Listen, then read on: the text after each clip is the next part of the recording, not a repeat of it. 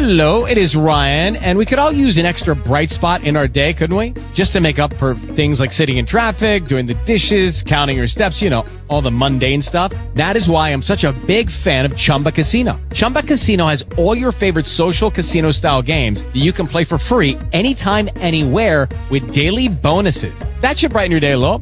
Actually, a lot. So sign up now at chumbacasino.com. That's chumbacasino.com. No purchase necessary. VGW Group. Void were prohibited by law. See terms and conditions. 18 plus. Talk to recorded, Recorded live. live. I always try to hurry because it records at a slightly different time than when I say it. So I want it to match like the old days, but I know it doesn't. All right, um, it's 7:33 p.m. East Coast, so it's Eastern Daylight Time. I am up in Bangor, Maine, and it is May 19th, 2016. Lots of stuff still continuing on in the world, but you know your guess is as good as mine on some of it. I just keep watching and I think about all the stuff that I've heard here and there and everywhere and in a way it reminds me of the old days in my school library when the library was the center of the school and people would come in one door and they'd say one thing and they figured I wouldn't know what it meant so they could just vent. They'd go out the door and somebody would come in from another door and they'd vent and they'd go out the door. Someone else would come in and they'd start venting about something and everybody would give me a little piece of it and so pretty soon I knew exactly what happened and everybody that was involved even though nobody had told it to me. It was like uh kind of like how life is now really putting all the little pieces together and putting two and two together and getting five and a half or whatever. but yeah, um schools are kind of unique places to be and I'm sure they're really even worse now. They're probably very hard for people to deal with but back then, um, all the things regarding family privacy were just starting out, really. I mean, people were not that sensitive about it when we were younger, and you know, everybody was kind of on the same page and trying to help each other. We could talk about anything we wanted to back then in the old days, but then they started with the family privacy things, and they were like, "You may you may not talk about anyone's family, you may not talk about any child, and you better not ever get caught in public ever mentioning anyone's name or anything that could be identified as a certain person. And it was extremely um, bad if you were found to be doing that. I mean, bad. People would get fired, things like that. So we all learned to speak in code to each other, basically. If we went out to dinner or something and we were talking about somebody at the table, we would say, you know, a child or or somebody, and we'd never say names um, you just become aware of those things. So, however, you also learn to read between the lines, and maybe that's why it's a little bit easier for me to read between the lines than it is for a lot of people. I see things in the nonverbal communication. So, makes it kind of hard when you're on the internet to get much. I love videos. I like to watch people's uh, demeanor when they're telling you something whether or not they look believable to me. Um, I don't know if I ever told you guys guys this, and it's probably irrelevant, but it kind of popped into my head with the same topic. I served on a jury one time, and I really liked it. But when I first got called for jury duty, I had gone to the you know the initial contact where you have to go and the judge um, interviews basically the whole group at once, ask questions and things like that. But um, and they tell you what the jury does and all that stuff. So you have a little film. Anyway, um, the judge had asked if there was anyone that needed to be excused for any reason to please raise their hand, and he addressed each person separately. And I told them I told him that I needed to be excused, didn't want to be excused, but I needed to be excused because I couldn't see well. I had had um, contact lenses for a long period of time, hard contact lenses, and my eyes were being adjusted so that I could have my prescription fixed. Um, hard contacts change the eye quite a bit, and you have to leave them out before you can do anything else. This was like in probably the oh maybe late 90s. I'm not sure. He said, "Come up here." So I went up to the bench, and he looked right in my face, and he goes, "So." seriously, you you can't see, and so you don't want to be serving on the jury." And I said, "Seriously, I can't see." I said I could tell that you had a face from where I was sitting. I could tell you had a face, but I didn't even know you had facial hair. And he just kind of looked at me like, "Okay." All right, then he says, "You'll be back here in a month." So, but it was like he couldn't figure out why I couldn't do it anyway. I said because I need to see someone's face. How do I know if they're telling the truth or if I believe they're telling the truth? Wouldn't you think a judge would already know that? Probably doesn't matter to them because they just do whatever the boss told them anyway. Not very flattering, is it? That's the opinion I have of the judicial system. I know a lot more now about it than I did at the time, or I might have said other things to him because I have a hard time not saying things directly the minute it occurs to me. And it gets me in trouble, yes. Not always, but sometimes. Okay, I'm going to say hi to everybody here. Thank you for coming. I see all the usual suspects in the room. Kind of good to see you, you know, over and over again. It is very enlightening to share with people what they think. Um, to see what their viewpoints are of life and what when they see something in the news what they think about it um, there's a person who um, is a Facebook friend of mine that I don't really know in real life, but knew of, knew of, and he uh, ironically lived on the same block I did growing up, which is very bizarre. Um, he was in a foster home, a large family, didn't have anything, and apparently spent a lot of his time as an adult taking care of his wife who was very sick, like for decades. Some of us have had to do that kind of thing with sick family members and be, you know, the person that's not just the spouse but also the helpmate and the um, nurse in a way. And he had done that, and his wife had passed away. He's remarried and all that, but he's extremely spiritual person. He's very religious in a lot of ways. He does a wonderful, um, spontaneous message most mornings. When I look at my Facebook page, there'll be something on there that he has posted about uh, being grateful for the day um, and how he's thinking of everyone and all this stuff. Well, anyway, um, because he lived in foster care and he was abused while he was in foster care, he has a very different view of how the world works and how people are. And he's always trying to apologize for everything he does or says, like he has no right to an opinion, which is crazy, of course. That's of course that's crazy. if you're in your 60s, you certainly have life experience, and he should be respected for the fact that he's, you know, gone through all of that, taking care of his wife, um, you know, making sure everything was okay and and he's gone through a lot of grieving and all that and now he has another wife and he has things, you know, responsibilities, etc. But he always apologizes. He says he's sorry that he talks about God or he talks about his, you know, feelings about life and um people tell him he should just stop it and all this stuff. Well, I tell him, go ahead, say whatever you want to say. Who has the right to tell you not to speak? Come on, just talk well, then um, he'll say some things sometimes about politics, and he was saying today that he was he needed to stop talking about politics because all he does is um upset his whole family. They get really mad at him and everything and mostly what his um political views are um tend toward the Democrat side basically that um people should be able to have the help they need. That they should be able to have assistance and welfare and things like that because he knows that he needed it. He knows that he had to go get assistance. He had to have help with food. He had to have help when he was a child because his parents didn't or couldn't take care of the kids.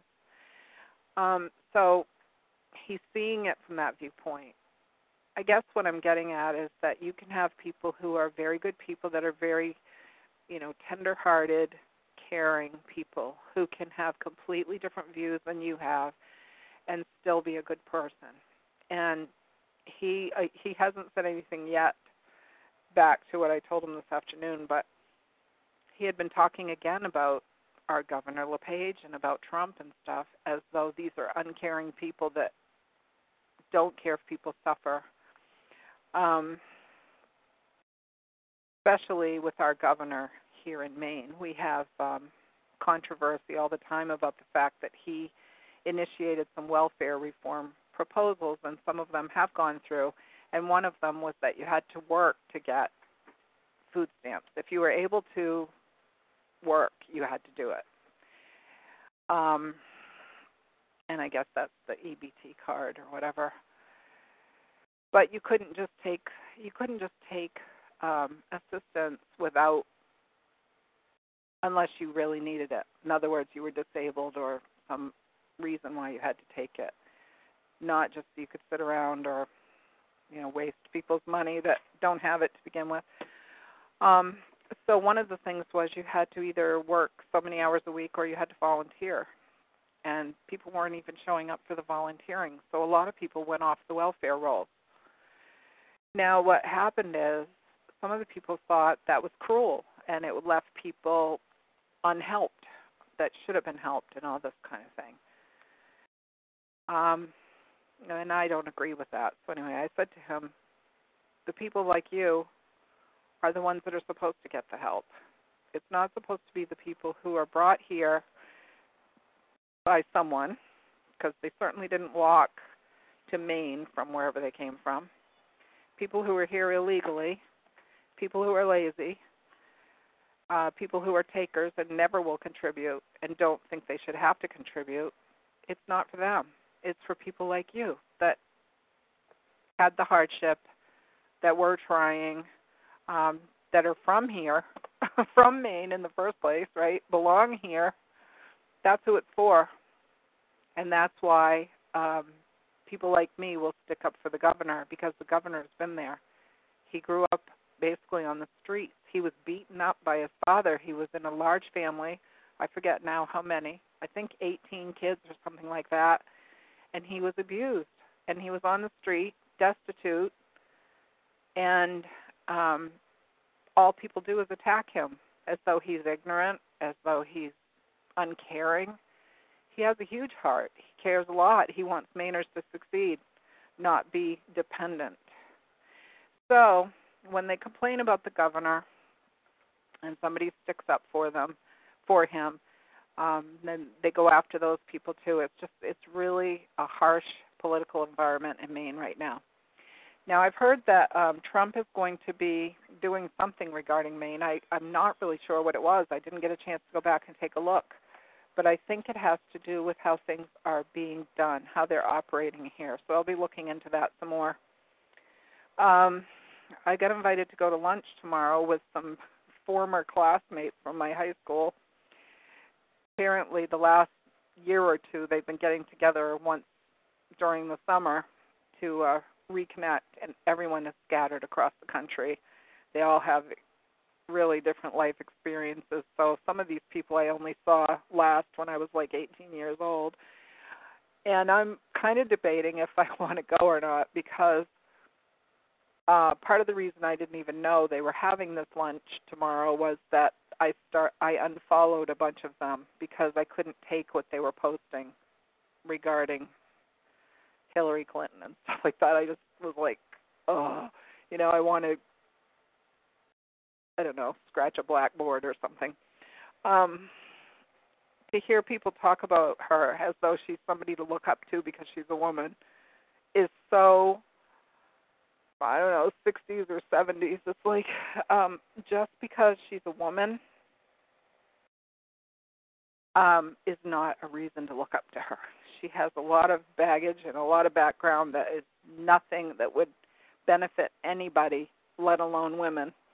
And so I just don't know if I can take it. I, if they started talking about that, I would probably blow a gasket or I'd have to say something and make a huge scene because I don't know if I could just sit there and nod and smile. It's not my nature to do that. It's my nature to talk, as you can tell, because I'm already rambling and it's quarter of eight. All right, here it's quarter of eight. Where you are, it's probably dinner time. But I don't know. I'm thinking about it. Didn't have much of a chance to really consider it too much today because my head ached and I was like, oh man, I don't know about this one. So Valium is saying go. They probably won't talk politics. Too busy getting the scoop on each other's lives. Well, true, but uh, the person that's hosting it that doesn't live too far from here, she definitely would bring it up because that's her. I don't think it would be the entire time, but it would probably be a lot of it. And uh, some of the people know how I feel because I'm not quiet about it. So I just wonder if I would be baited into something. See what I mean? Like, how could you think that? Um, okay, so let's see. Go back and see what everybody's talking about in here because it looks like they're saying stuff. Um, good. You can hear me okay. Great. I don't know if I even checked that before. I might have. Uh, double bubble or bubblicious neither have aspartame. Um, yeah, I don't know which one it was. It was in a bag of a bunch of candy, and I was very surprised when I saw it. I was like, yeah. I I don't even. I will not eat anything with aspartame in it or drink anything with aspartame in it. Um, let's see. Back in the old days, you know, we could chew Wrigley's gum, but then they put aspartame in it. And I keep forgetting because I wanted to make a big stink about that. Call them up and tell them I chewed it since I was a like six-year-old kid, and now I can't chew it for the past whatever decade or something because they had to put aspartame in it. And uh probably they'd have a better market share if they took it out. There's no need to have it in there. There's sugar in there just have sugar. Anyway, whatever. Um, uh, Valley, I'm talking about nonverbal communication. Yes, it's something I just see, and I always have. People said, "How did you know I was sad?" I don't know. I just saw it. I could see it on them, or whatever. Especially if you know somebody really well, like you've seen them many times. And it probably also came from um, working with children all those years because you you have to kind of anticipate what the child's needs are because they're not going to come out and tell you. So you notice the person that's standing off in the corner. You notice the one that's not walking around but it's just sitting there. You know, you notice that something's wrong. So anyway, that's that's pretty much me. Spell words in front of the baby and the dog and the kitty so they don't know what you're saying. Jameskin, that's funny because um our dog, our second dog we had here was a border collie, and our border collie was almost like a human. Seriously, the dog was so smart that even spelling, I think she might have been able to figure out what it meant by watching us. She definitely knew words. And when we had to leave her at a kennel, I left a list of words and I said, These are the words that my dog might react to or be upset with because she'll think we're here if you say words like mom, dad, you know, the people's names in the family. She knew everybody by name and she was she understood English. He would say you're you're crazy, you just think that. No, come here, I'll show you. That dog would just I mean, it's a wonder she didn't speak back to us. She's very smart. I used to call her from work and leave messages on the answering machine for the dog so that she'd know when I was coming home. And um she'd be sitting right there beside the phone waiting for me to play them so she could wag when it was her message. It was a riot. Um the other dogs we had were not like that, but the border collie was. She was something else. Let's see, what else? Um Yes. Um Dottie um I don't see Dottie here today, but Dottie posted a couple things to me that she wanted me to see today, and uh, I haven't had a chance to get back to them yet. One of them was Donald Trump, though, so if I can uh, maybe get a chance to go over there in a minute and see what it was, it might be something important. It had something to do with Maine. I think he's going to use Maine for something, and I don't know if it's to launch off a certain idea or to take um, take a um, program or whatever you'd call it, like a plan that Maine has, and use it in a national way if he becomes president. Something he's going to promote. That's what I think it might be, and it may be related to the welfare thing. Um, let's see. Lam has a YouTube about of uh, kittens. I'll have to take a look at that later. Scared to open anything while I'm in here. Spill your guts to the world on Facebook. Yes, James can absolutely. They're spying on us anyway. So I put what I want out there. It's uh almost a joke sometimes. I just you know, whatever some of the stuff's made up anyway. As you know, nobody's really themselves when they're online. They're they have their best foot forward usually. And so you get the idea that their life's perfect when it actually isn't, but they're going to make it look that way because people want to hold their you know, their image of themselves. Um and James Skin, I did get your two videos and I watched them and they were very good. Um, I haven't been around the um, website and videos of the um, lose the name topics lately. It would be Kate of Gaia. Um, I'm not sure if they're all still listed at the WordPress address that that uh, Kate of Gaia used to use because I haven't been there reading them. Because once I got the concept, I didn't really go back there a lot. I just felt like I had so many other things to do. I do believe it's true that we're not our name. I do believe all of that. I do believe that the name is the dead entity that is um, assigned to each baby so that they can steal your trust fund, basically your your uh, life work and everything else.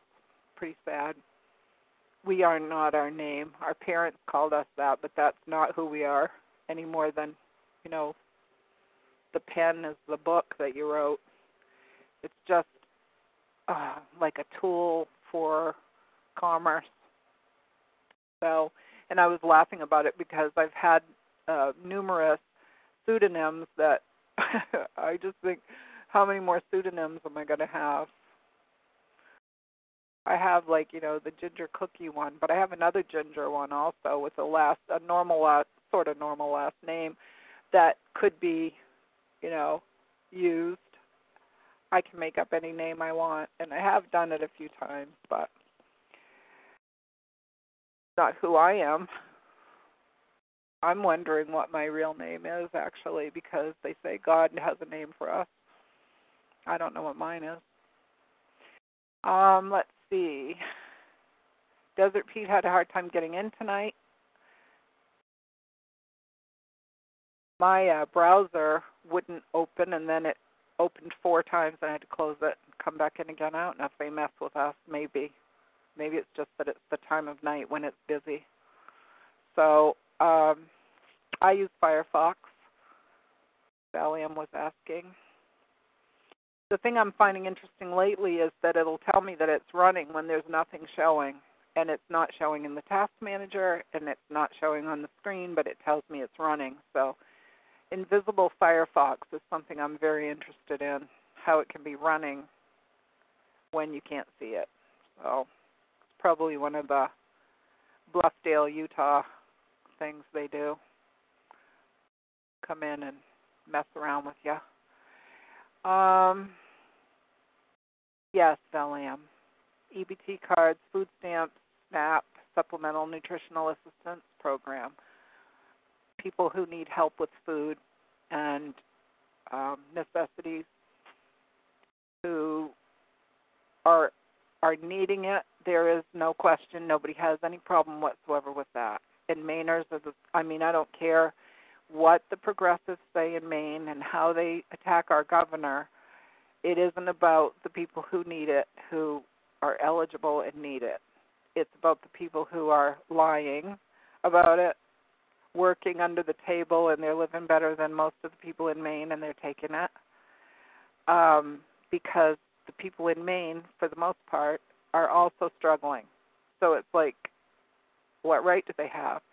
And um, our governor is sticking up for us, the Maine people, and that's why he says he's not going to be um, providing assistance to people who are coming here from other countries illegally, because the southern part of the state seems to think that's perfectly fine to do, and um, some of their state funding is being cut back because of it.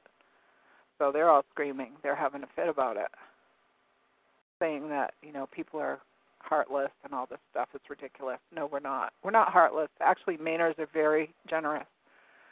If you went to almost any house and you were needing something, they would be more than generous in helping you. That's just how it is here. We were raised that way for most of the state of Maine. Um, Nothing but welfare frauds on EBT and welfare in New York City. Not surprised at all, Gene. And what's with that Bloomberg guy anyway? I mean, what's with that Bloomberg guy?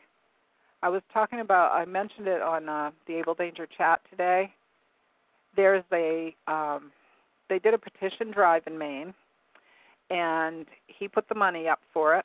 So there's plenty of money behind it, and they're going to make a run at our Second Amendment rights here in Maine. I believe it's because we have um, kind of cutting edge stuff going on here as far as protecting people's rights. We um, had the concealed, no, they call it constitutional carry, uh, affirmed, reaffirmed recently, and uh, people can carry in Maine without a concealed weapons permit. You don't need a concealed permit. You can get a concealed permit because you may go to other states that need them, but we don't need them here. You can conceal a weapon on your part on your person, in your baggage, whatever you want to do, as long as you have not been restricted by something you've done. In other words, if you're not a convicted felon or something like that. So I could walk into the any place in public with a gun in my pocket. And uh, that took I think that took effect if I recall it was last November or December maybe. I'm not sure the exact date. And amazingly, nobody is laying dead in the street because of it. Now, Bloomberg, he's got his agenda going on, and I'm trying to figure out just exactly why anybody's listening to him. Just because he has money? I mean, there's lots of rich people in the United States. Does that mean they go into somebody's state and fund people to try to um, fundamentally change their state? I think he's disgusting. He's a disgusting little twerp, is what he is and every time I've ever seen him, he has a bunch of goons around him. So I guess his life's worth more than anyone else's. If he were carrying his own, he might not need need his goons with him. But anyway, I don't I don't care for him. Um, and uh, I I just don't know what his story is, why they're up here. If anyone knows if he's also working on some other states at the same time, he probably is because usually when there's something like that going on, they have a big network of you know people all over the place working on the same thing. But um, it's just craziness because when when I first heard about it, I thought, why are they even bothering with this petition? Because even if they get enough signatures and they do get it on the ballot for a referendum, even if it passes, how the heck are they going to enact any laws that go against our Maine state constitution? Which it would. So at first they were talking about whether or not it would even be allowed on the ballot. Now it's going to be allowed on the ballot. So what then? Could I go get a petition and have people sign it that says that you know you can't? Let's see, what would I make up for a petition? You may not use motorcycles and you know whatever. I guess that wouldn't be one of them. It would have to be something that's constitutional. Um, you're not allowed to um, Oh, you have to let everybody walk through your house that wants to, and then have that on the ballot. It's just it's nuts. Anyway, and not to mention that it's somebody from New York has nothing to do with Maine. Can you tell my back is up? I'm like, Arr. Okay. Desert Pete's been prospecting? Um, Change the rules as they go, bumping down the minimum required income to qualify, James Kinn said. Yeah, changing the rules as they go is one of the things they're famous for.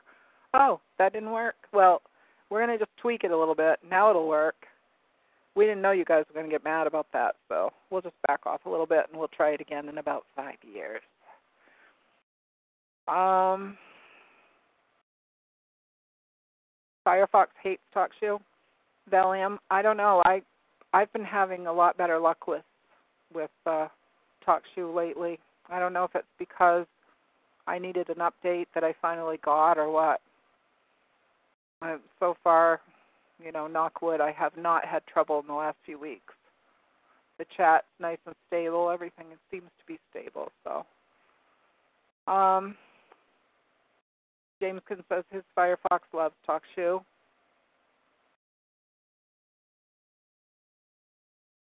93. Holy cow.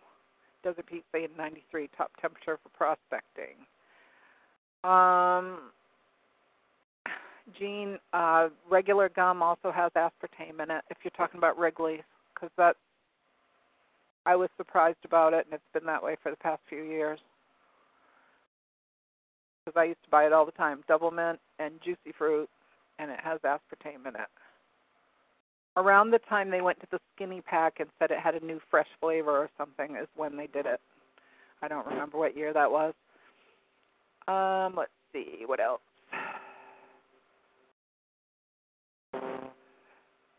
I thought it was only the sugar free also because that's how it used to be, but it isn't now. They put it in a lot of things that um you wouldn't expect it to be in. So anything that's sweet look at the ingredients because a lot of times it'll be in there, even though there's sugar in there as the first ingredient, it'll be down in the list somewhere. Uh, let's see.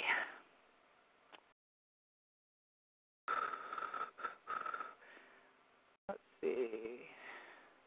Right. Okay, we were talking about the aspartame down through here. I'm already reading a bunch of this stuff. Yes, bacteria poo, exactly. And uh, I used to know which bacteria it was too. Um, botulism, I think.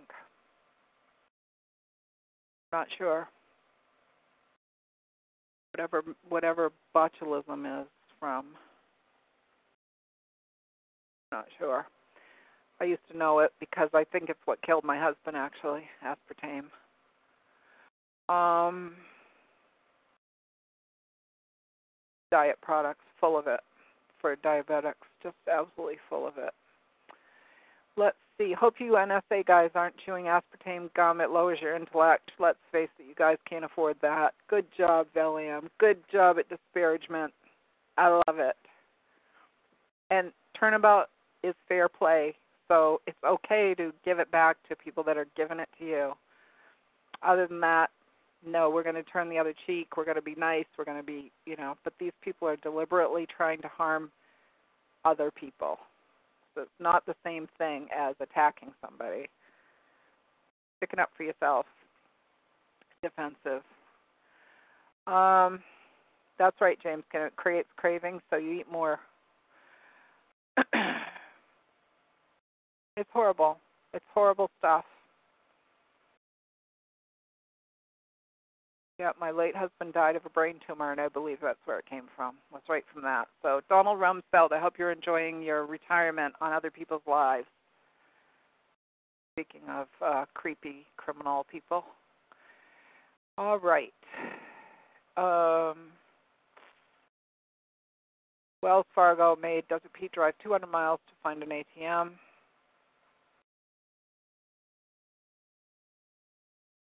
Valium, your mom um, what she did, having a full pantry and helping people, is what kept us alive last summer. Somebody like her. Seriously, I couldn't go to this person's house, but they weren't opening up the cupboard saying, "Do you want some of this? You need some soup? How about some vegetables? Do you need this?" It was it was heartwarming and appalling all at the same time to have somebody be so generous like that. But there were a few times I said yes to it because I needed it other than that, do you think I could have gone home and just sat down and you know, that's what that's what irritates me so much about welfare waste is that these people that do it, they laugh about the fact that they are wasting people's money. They it's like they think it's free or something that they don't have to participate in any way. That's the thing that bothers people. It's not the fact that people have help because if they need help, people will help them. It's just natural. Of course we would. But to have them, you know, actually laugh about the fact that they're exploiting the system. And we actually knew people around here who were trading their EBT cards for drugs. How are you going to stop that? Because there was no way to prove who's using it. So they use it like cash. Here's a card, give me my stuff. Ridiculous. They said that in Maine too there's a lot of um multiple cards around because the people will report that they've been stolen or they've lost them. So then they get another one because now they have a hardship again. So it's just you know, it needs to be cleaned up, and people need to tighten up on the expense uh, of this money just flowing, nobody really knowing where it went, no accountability, etc. So here's eight. Eight's here. Hello, eight. Eight is John. Okay. Hi, John. Bloomberg is highly overrated. I would say so. He's also anti big soda, apparently. Ridiculous guy. I don't know what we can do about him. I mean, when people have a lot of money and everything, and you're you're a honest, decent person and believe in laws, you are somewhat limited in what you can do with somebody like him. But honestly, there's just there's no word there are no words to explain. I mean, to um, try to describe what it is that I see wrong with his behavior. I guess. I don't understand it. I would no more think that I should go down to New York City and tell people in New York City what to do than anything. I would never even think that. So who is he and where does he get off? I mean that's I guess where I'm coming from on that. Um and I don't care about his political group either.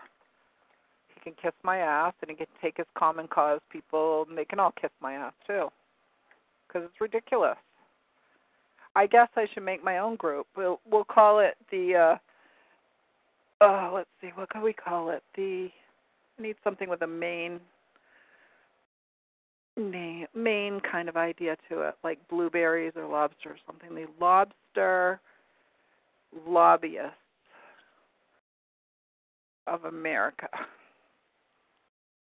And we want Michael Bloomberg to have to eat lobster every day, whether he wants to or not.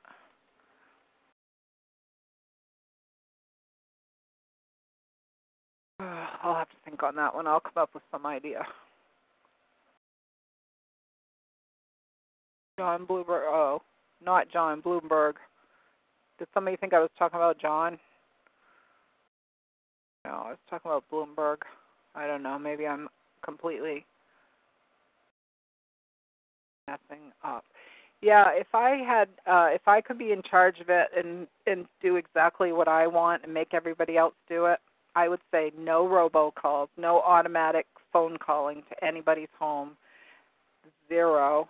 It's a criminal offense if you do it. In fact, I probably would make it a felony just so people would take it seriously. No um automated phone calling to anybody because I'm paying for the phone. Hello. It's my phone. And I'm being harassed with it by having it ring and not be anybody on the other end except a machine that you can't talk to. So, and it supposedly it used to be that way in Maine that you couldn't call somebody with a with automated equipment. But somewhere along the line that must have changed because my phone rings several times a day and there's not a person on the other end. It's a machine calling me and I find that just disgusting. So if I could wave a magic wand or pound a gavel and say this is it, today would be the last day that anybody could ever do that again. The other thing is loud motorcycles. I would I would ban loud motorcycles, and the reason is because they harass animals. My dog used to go berserk when she heard a Harley Davidson. I mean berserk.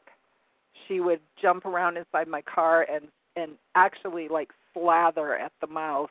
This was my not my border collie, the next dog I had, which was a humane society rescue dog that was well, she had her Cujo moments, let's put it that way. I wouldn't even know there was anything happening, and all of a sudden my dog would go berserk, and it would be a Harley Davidson motorcycle. She just couldn't take it, and she wasn't the only dog that acted like that around them. And to me, there there's no reason for them to make that much noise. It's alarming, it's upsetting, it's distracting to other drivers on the road to have somebody come up and suddenly just like blast you with those things.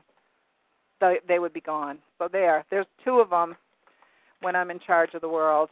So if you're a motorcycle rider, I'm sorry, but your rights don't overrule everybody else on the planet just because you're loud. Um, okay, the, uh, eating guacamole. John just turned 63, I guess. Um, George Orwell World look, Jean, I've been saying lately that I feel like we've gone into some kind of dimensional shift or something that maybe it's true because what the heck? Even Howie Carr this afternoon was saying, who would have ever expected the country to go downhill so fast? It's like it just went. He used the word rapidity, the rapidity with which the country has fallen. Who would have ever predicted that? I try to think back to even just 10 years ago, and it was nothing like this. I've decided that because it upsets me and it gets me riled up when I don't feel that I can always do much about it, I can do something. I always do something every day. But if I feel like I'm not getting anywhere and I need to take a break from it, I just think about the fact that it would have been a lot worse if we had done nothing. It would have it, we would have already been overrun by now. That's the way I feel about it. I think it would have happened probably six or seven years ago. But people started to figure it out. They started to say something about it, and now a lot more people are paying attention. Um, I see every day. I see examples of that every day that people are paying attention. Okay. Um, Jean saying using um, lemon every day. Yeah, I try to have lemon. I love lemon anyway. Um Valium, yeah, talking about your mom again about the poverty and um trying to feed the family and all that even as a child. My mother grew up in that during the depression. The person that I said was like your mother that helped us last year was raised in poverty also. Um, she's one of my most admired people. She's extremely successful now. She's an older lady, but um, has a business. She's just retiring from it and turning it over to her sons. But um, just, I just think the world of her. She's a wonderful person. Um, she ended up being like mother to some of the children because there were so many. I can't remember how many in her family. She had a lot though too. I bet she had almost 18 kids in the house too when she was growing up. But um she would tell stories about how she never had a doll until she was in her 20s. Um but she had her baby sister that was like her child that she took care of. So she had a live doll.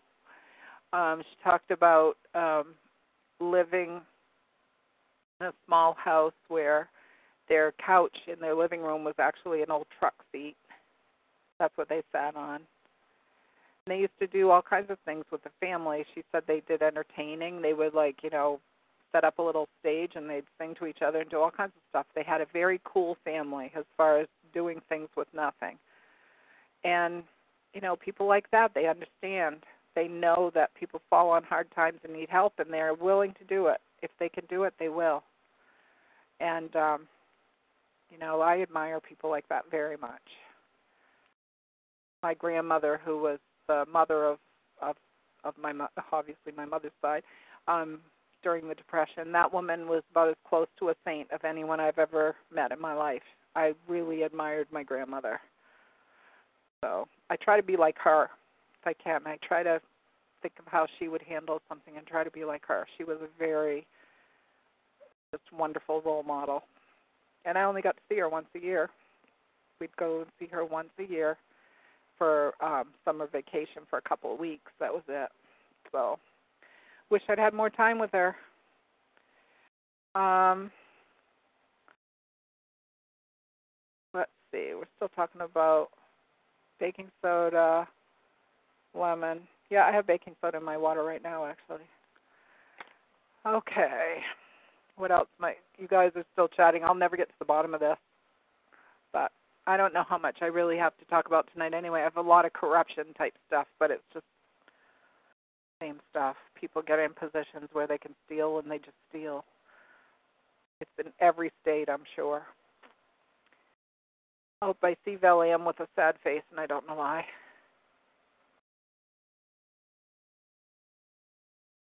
I missed whatever it was. Um, one of my classmates from high school that lives out in Las Vegas area had surgery today on her throat and neck and everybody was concerned and people have been praying for two or three days for her well-being and she is apparently out of surgery and everything went well and hopefully she still has her voice. She was extremely worried about losing functions like um um I'm trying to think what else. It's not just singing and speaking but other things that relate to your that area of the throat. She was so scared. So answers to prayers always good right? And my sister had a friend that had triple bypass today same thing lots of prayers. She's out doing well and her heart's got a good heartbeat.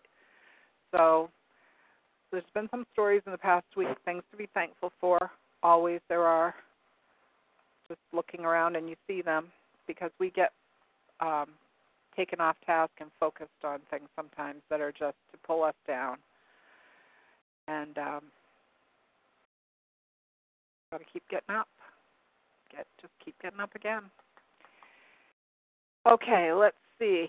No ginger don't let them near your ass germs poo breath etc uh oh what the heck was i talking about that brought that on okay let's see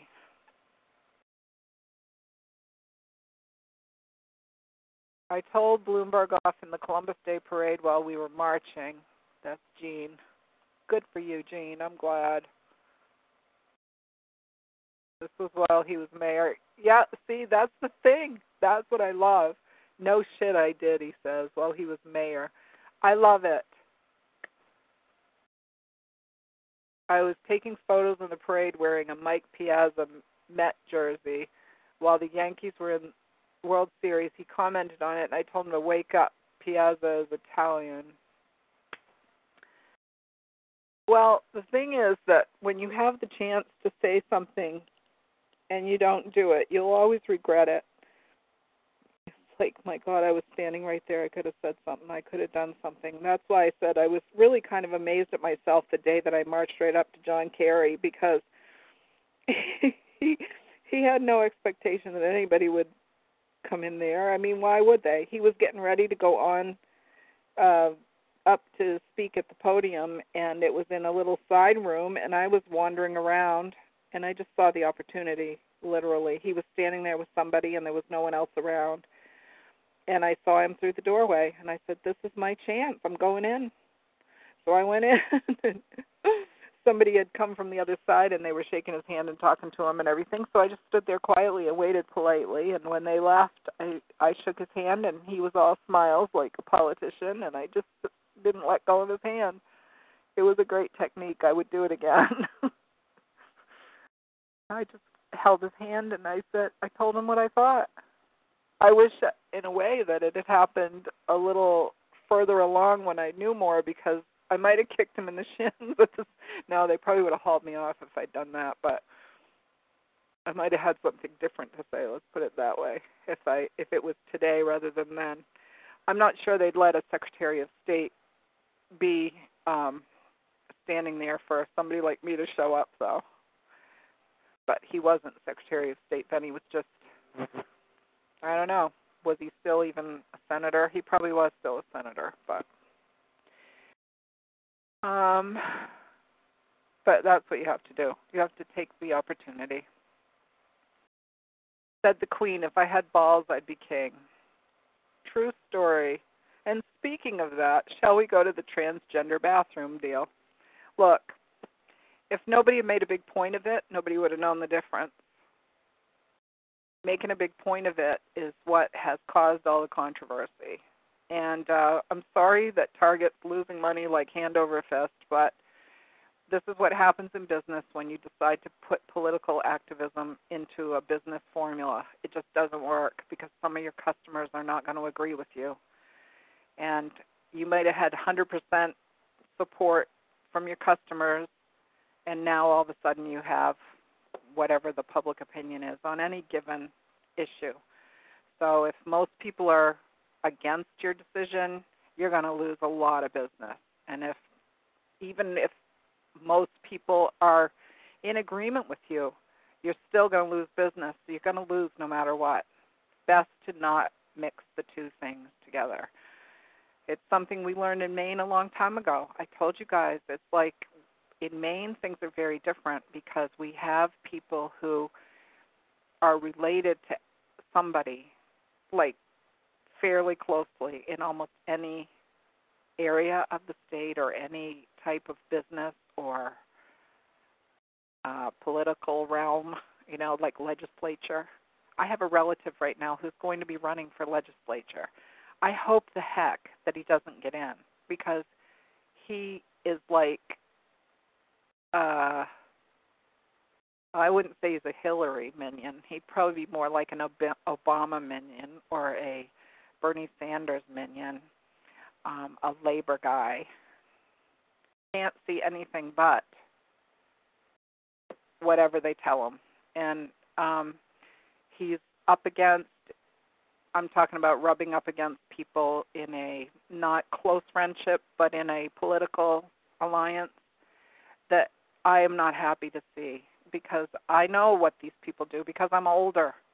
He's being used for who he is and who he's related to.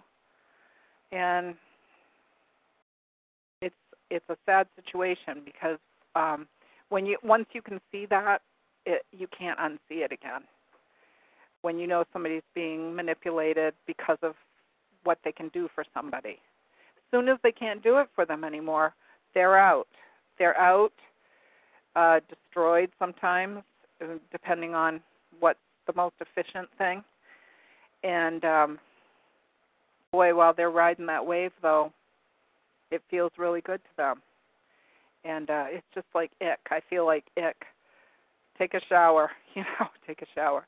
But in Maine what I mean to say is that um we have to be really careful not to mix too much of the political life in with our business life, in with our family life, because in Maine we know each other.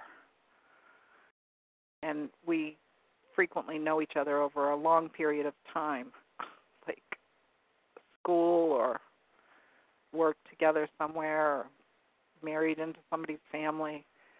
It's only a million three hundred thousand people. You'd be surprised how close of a relationship most of us have up here. So it just goes on and on and on. That's why I tell you I see things and I go, Oh my gosh. I uh know things because somebody told me one little piece and didn't think I could put it together. But I know five other people that are involved in it so I can. That's just how it is. All right. Uh, um, let's see. Um, sounded out, Kerry. What I did, Gene, was I walked up to him. It was at the Democratic caucuses. It must have been 2008 that year because uh, I wasn't active in 2012 because I was disgusted. I didn't want anything to do with either party or anything. I didn't even vote in 2012. It was the first presidential election I didn't vote in in my entire adult life because I just couldn't do it. I was like, there's no way. I know this is a con game and I don't like either of the people. Why would I go there and make it look good for them? So I didn't go. But anyway, in 2008, I did work on Democratic Party things. I was very active. Um, and I was at the caucuses in Bangor, and John Kerry had come to make a speech and pump up the Obama candidacy.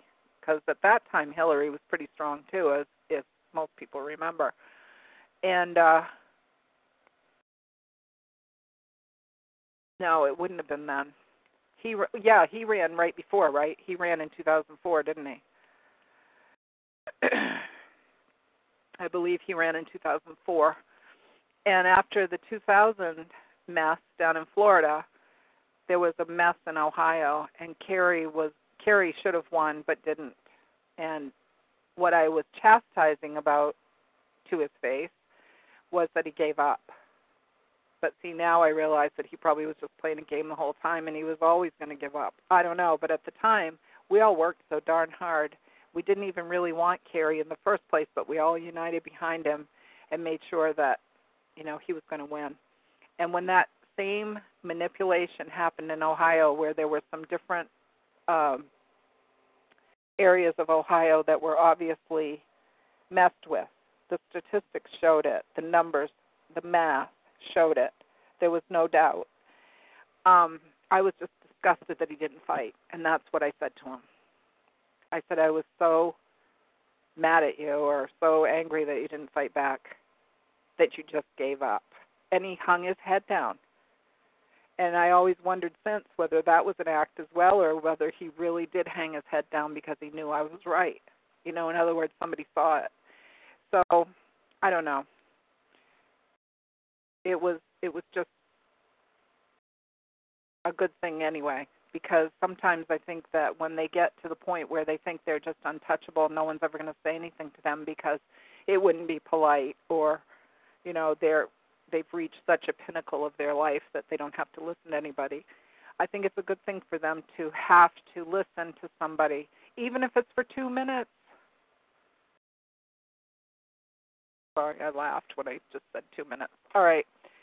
So I've been talking now for an hour, and I haven't even gotten to anything from the news. I'm just reading off of the chat room. It's really true, Valium. I could talk for hours and not stop about anything. Okay, so let's see. Um, yeah, Valium. I ain't sorry, Target losing biz, hand over fist, dummies. I'm not sorry either. I was just there today too, but I don't go there very often. Oh, I wanted to tell you a little funny thing that happened while I was there today. I went out to buy coffee because they usually have the best price on coffee, and it's a little trip from where I live. So it takes probably 15, 20 minutes to get there. And I know if you live in California or something, it would take you three and a half hours to go the same distance. But anyway, here it's not that bad. So I drove out there and I went in the store, and, and the grocery section is way on the other end, so you have to walk through the entire store to get to the grocery section. So I went all the way down there, and they had the big the big ones of uh, Maxwell House, which is what we usually get. And there was a little thing on the shelf that said like seven nineteen, and I thought, well, that's pretty good. I wonder if it's all of them. So I looked at the tag, and it said gourmet roast. Well, I like Colombian, so I took the Colombian one and I went to one of their little scanner things and I checked it and it said seven ninety nine. So I said, oh, I guess this one's not on sale, but that's weird because usually all of them are on sale if they have a sale on coffee. So when I went to check out at the cashier, I mentioned it because she she had said to me, "Oh, is coffee on sale today?" And I said, "I'm not sure because it might have just been one of them." which is odd. I thought that was odd. And she said, Well, I don't know. So she pulls out the flyer and she looks all through it. And I said, Well, I don't want to take up your time because it really was not that much difference. It was like 80 cents. Not really worth taking up your time if you can't find it. Don't worry about it. She says, No, no, I don't mind. So she looks through the whole thing. I said, okay. So she looks through the whole thing and she says, I don't see any coffee in here, so you should just go over to the whatever they call it, service desk or whatever, and ask. I said, well, it really, you know, I don't want to bother anybody. She said, they won't care. They'll know right away. So I said, all right. So I went over. Nobody was there. It was me and me alone for a couple minutes anyway. And it was so odd. I actually told somebody about it when I came back because I went, that was so weird. They must really be scared of losing customers. Because all I did was ask if it was supposed to be on sale, and she said, she, "This is what she said to me. Do you think it was on sale?" And I said, "I don't know. There was a tag there, but I it may have just been for one kind, not all of them. But that's odd because usually it's for all of them if you have a sale." She said, "Well, and she's typing in her computer while I'm talking. You know, she goes, "Well, what did you think the price was?" I looked at her like, "What?" She said, "What? What did the tag say, or what did you think the price was?" And all I could think of is, "Is this a quiz?" You know, it was funny. I said, "I think it said seven dollars and nineteen cents." She says, "Okay, it's only eighty cents here." She gives me the eighty cents and the slip for adjusting it. She had to take it out and put it back in or something to adjust it. She gave me 80 cents. And I said, I know. I didn't really think it was worth it. She said, Nope, that's fine. She said, Sometimes it's just strange. Like the other day we had something that was pink that was on sale, but the blue one wasn't. And she said, So we just honored it. I was like, All right. so I left, and all I could think of is, Yep, they've changed their tune now, boy. Whatever you go in there and say is, you're going to be right no matter what. And I really didn't care seriously, 80 cents wasn't going to make make or break my day. So it was kind of funny. I think Target is feeling a lot of pressure um, because there's just there's no way they're going to win now at at it. No matter what they do, they can't win. Um, the Target store that we have here actually has a third bathroom, and it has I think it's the whole time it's been here. It's not a really old store or anything, but it has what they call a family bathroom, which is a single bathroom. For I think I talked about this last week for people that need to go in there with a, a group. Like I used to have to go in the bathroom with my husband and help him because he was so ill. So, you know, it's not like not like it's a huge deal and nobody would ever say anything anyway about it. So it doesn't need to be made into a big political football in my opinion if I go in the bathroom and I see some guy in there, I'm going to just ask him what the hell's wrong with him. And I won't mind saying it either. And they can go and call a cop. I don't know. I'll just say I thought he was mentally ill because he was in the wrong room. anyway, we just have to stand up for ourselves a little more than we do, I think. All right, what else? Down to the bottom yet?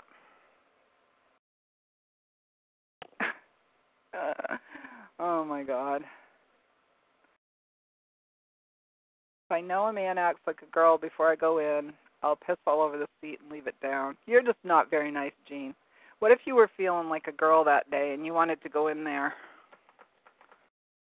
Oops. That's the problem. It's not the fact that there's transgendered people. The problem, which is what it's being made to sound like, that's not what the problem is, in my opinion. The problem is is that everybody's rights are not being considered, only those people's rights. And when you only consider one group of people's rights, you do create harm in other ways. And the other thing that happens is you allow um, the cover for the people who aren't there to uh, behave in a civil manner. In other words, people who are going to take advantage and we do have lots of that in our society right now, as you know, because we're seeing it everywhere. All right.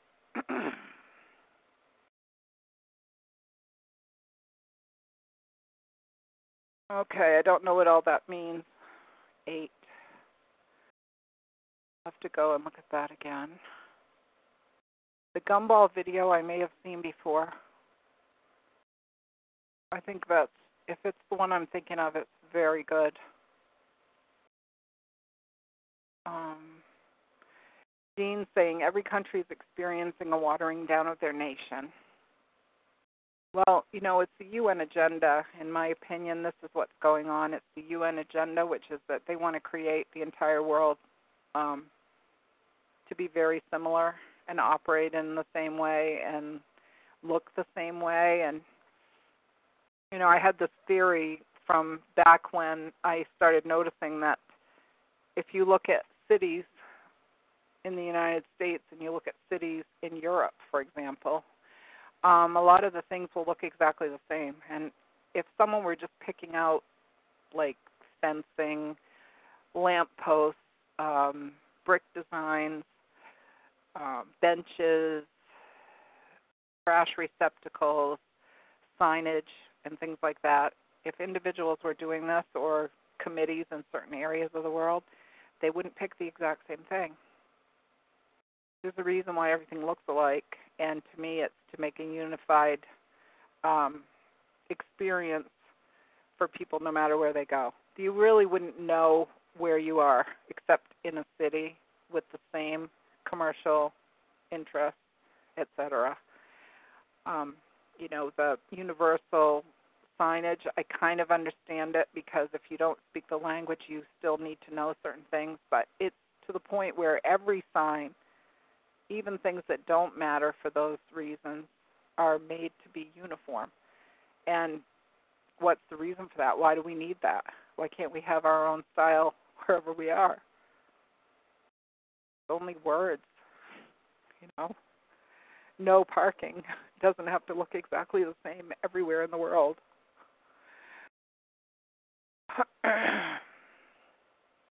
so yeah, our societies and our cultures are being watered down. They're being changed to the point where it won't even matter anymore. And uh we'll all be crying out for help. Please help. Fix all this. Control us. We don't know what we're doing. Like who's going to come and be our daddy? Somebody has to tell us how to do everything because we're lost and we have no idea. So who's the daddy? Is it going to be um, Barack Obama? Is he going to be daddy? Bernie Sanders? Donald Trump? I don't think Donald Trump wants to be daddy. We'll find out. Time will tell. Um, Jean is talking about Antony Sutton. I have heard of him, and I don't know why. Probably I've seen things or read things and it was maybe two or three years ago, and that's why it's gone out of my mind again. Um, I'll try to get back to it and see if I remember anything about it. Um, let's see. Also mentioning Charles Austin Beard. I didn't go in the bathroom today, Valium, when I went to Target.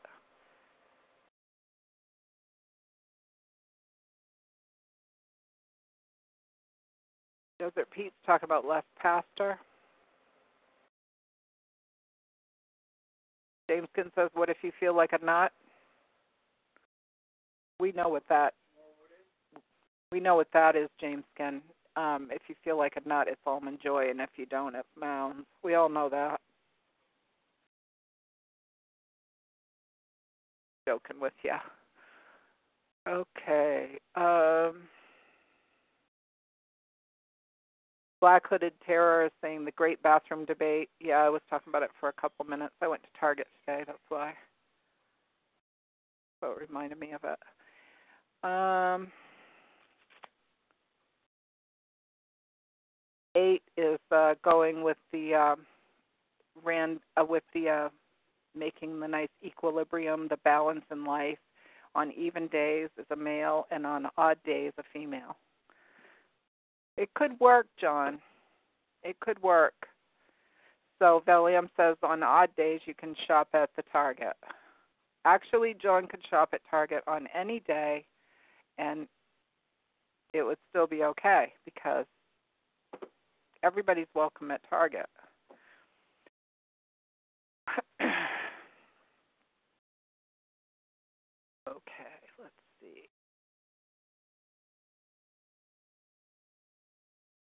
Some of this I don't know what it means.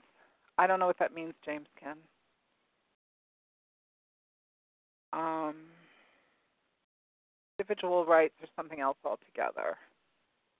Human rights are the creation of the communists. Well, I think that when you say human rights, it means something different to different people. Like if you ask me what human rights are, it would be like the right to, you know, not starve to death, the right to water, air, um, not being in fear of your life, um, that kind of thing. Being left alone, I would consider a human right. Like if I'm not bothering anyone, you're to leave me alone, not interfere with me. Um, individual rights. I mean, that to me, that's all it really is: is leave me alone. Individual rights, because um, you shouldn't have to be part of a collective of any kind unless you choose to be part of a collective.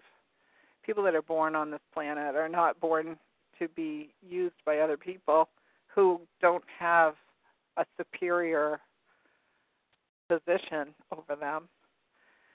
They think they do because they designed it that way, but they really don't. So, all right. James is going to keep the rights he came here with. Um, Black Hooded Terrorist is just weird. Depends. Don't worry about the bathroom boogeyman. True, but depends stink. You know, I mean, you got to change them a lot, or they start to smell bad. And I don't think I want to have to um, wear Depends just so that I can um, use a bathroom. Not use a bathroom, I mean. It reminds me of that astronaut that went from Texas to Florida wearing diapers so she could attack somebody. Didn't she kill somebody's wife or something? And didn't that have something to do with Gabby Giffords' husband? For some reason, I think it did. But I'm not sure. Another thing to try to refresh your memory if you're interested in it, but wasn't that something to do with Gabby Giffords' husband? Like this astronaut worked with him or something? I don't know. Does anyone else remember that story where the woman put on diapers and she was an astronaut and went all the way to Florida so she wouldn't have to stop and use the bathroom? That's pretty psycho, if you ask me. Maybe she was used to them from being in space or something. I don't know. Um.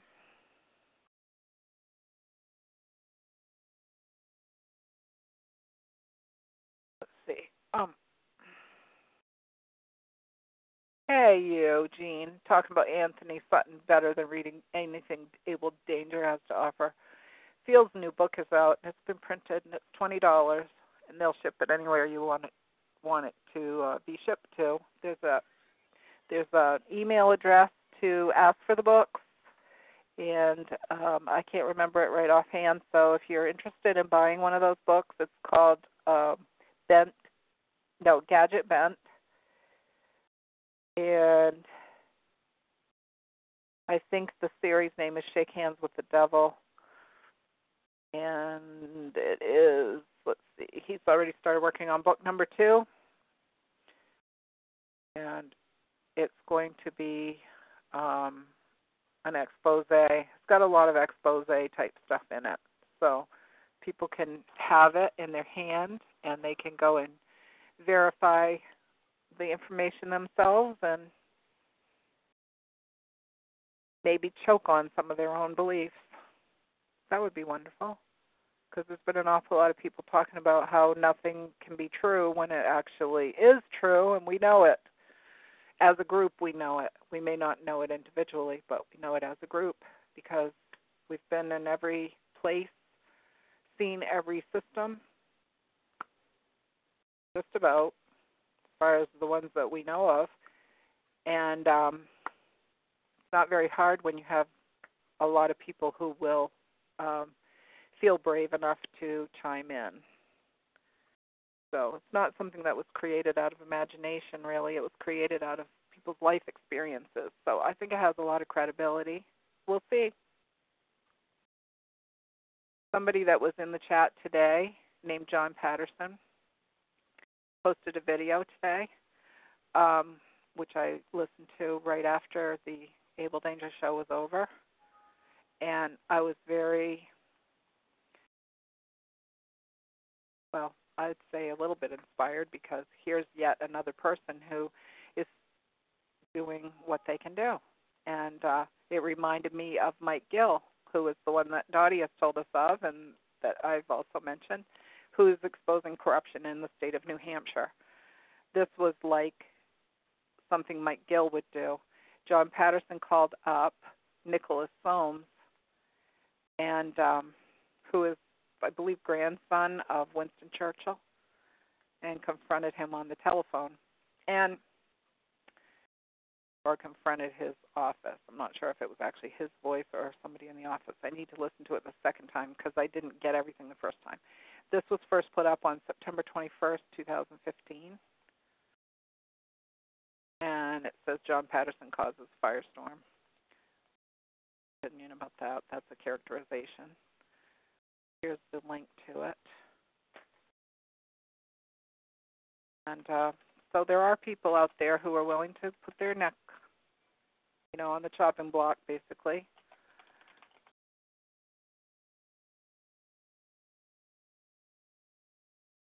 And uh, that's in UK. So I'm going to put UK in the in the parentheses. I've been listening to Mike Gill's videos quite a bit, um, trying to get those names into my head for New Hampshire so that when I hear them mentioned in regard to things in the national political scene or in Maine or Vermont, because I have relatives in Vermont as well, who are talking about corruption over in Vermont. I need to go back and get some of those links because it kind of makes me wonder if these are all the same, what they call supply chains. I have a feeling they are because if you look at a map, we're not that far geographically from any of these other places. So why wouldn't they be connected? Um,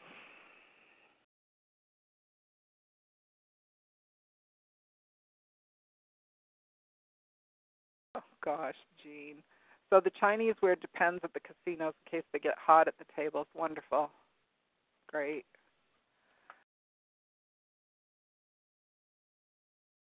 black hooded terror says it's illegal to want to be left alone.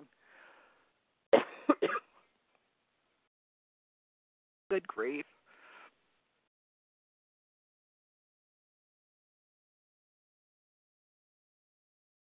Well, Jean, I realize that it's kind of gone, you know, what did you say? The right to be left alone has gone the way of the dodo. That may be true, but you can still do an awful lot to uh, minimize your um, contact with people who don't leave you alone.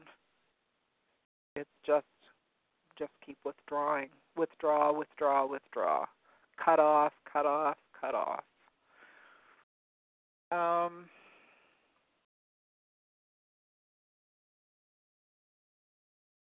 is there an E, Vanna?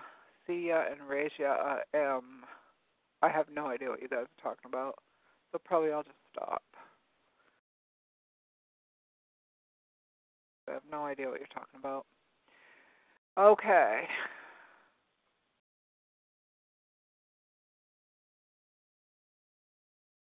You saw Vanna, the real Vanna. Wow. I don't know if I've seen that many famous people. Stephen King, of course, because he lives not that far from me when he's in Maine had his kids in school, so I saw him there. Who else have I seen that's famous?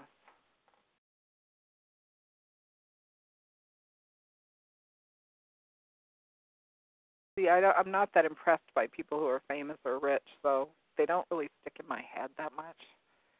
I'll think on it. There may be other people.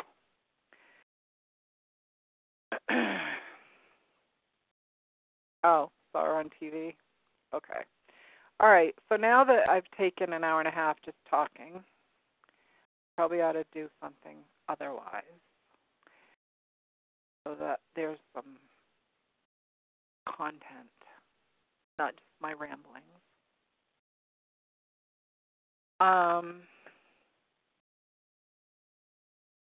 somebody was talking about the guardians who protect the elites, and they were talking about the Tories. This was also in UK. I don't have any idea why I saw this. If somebody gave me this link today, or if I saw it like Godlike Productions or somewhere, who knows? His name is Chunky Mark, the artist taxi driver. He put this up yesterday. Um, he was expressing himself quite loudly. It's a fairly short video and it's another person who's doing what he can. Like Mike Gill and like the other guy, John Patterson. So this is uh, Chunky Mark. You know who that is. That's also UK. About Tories. Every once in a while we talk about Tories here in Maine because we had some famous historical incidents in Maine regarding Tories. We had Tories here um, there were fights between people in Maine back during those days that were very violent, and they were within the same families as well because we had people who were over here um, starting starting their lives in the new world basically and then they had their families that were still overseas in like um still active in England, and there were people who thought they should be loyal to the king and all this stuff. So there was there were there were incidents that took place here, and someday I will drag those out too. One I believe was in Castine, or that's just where some of the people ended up because I know that the town still looks like it. It still looks like it's British. It's funny. And then the other one was uh, Hampden, which is just down the river from us they had a battle, I think, in Hampden with cannons and everything.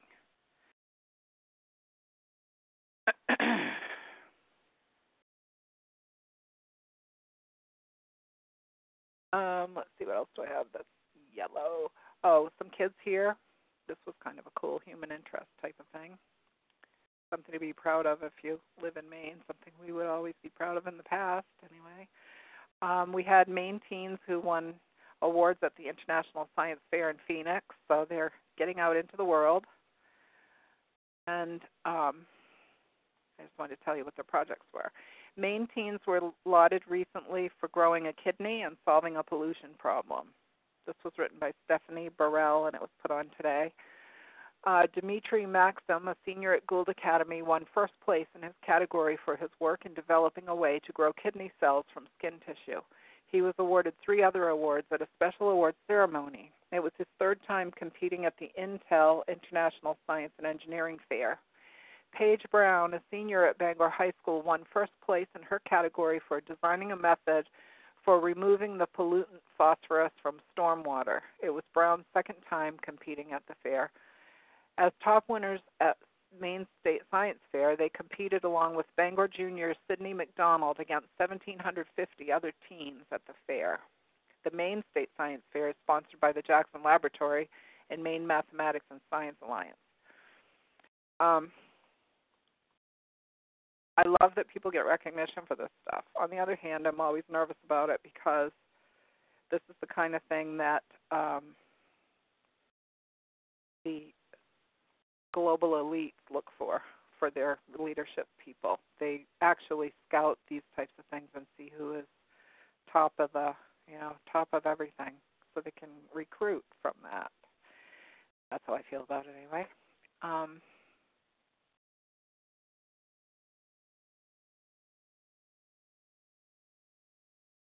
They're talking about gangsters in the chat. If you want to read the chat later on, um, it's chatgrabber.com and you just enter the show ID 94426, and then you put in the episode that you want to read. Um, read the chat from. 246 is tonight.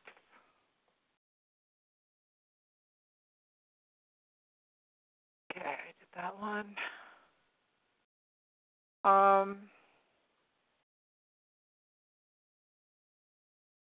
there was a really good video going around. I think this might have been seen on Facebook. A lot of news is coming across Facebook now. I know it's being skewed towards the progressive side, but it also has things that you can go and look up um, that people have posted on there themselves. If it hasn't been removed, there's people like me and like Dottie and others who can share things really fast by putting them on our Facebook. It was called "This Is How Corrupt the Pol- Political System Is."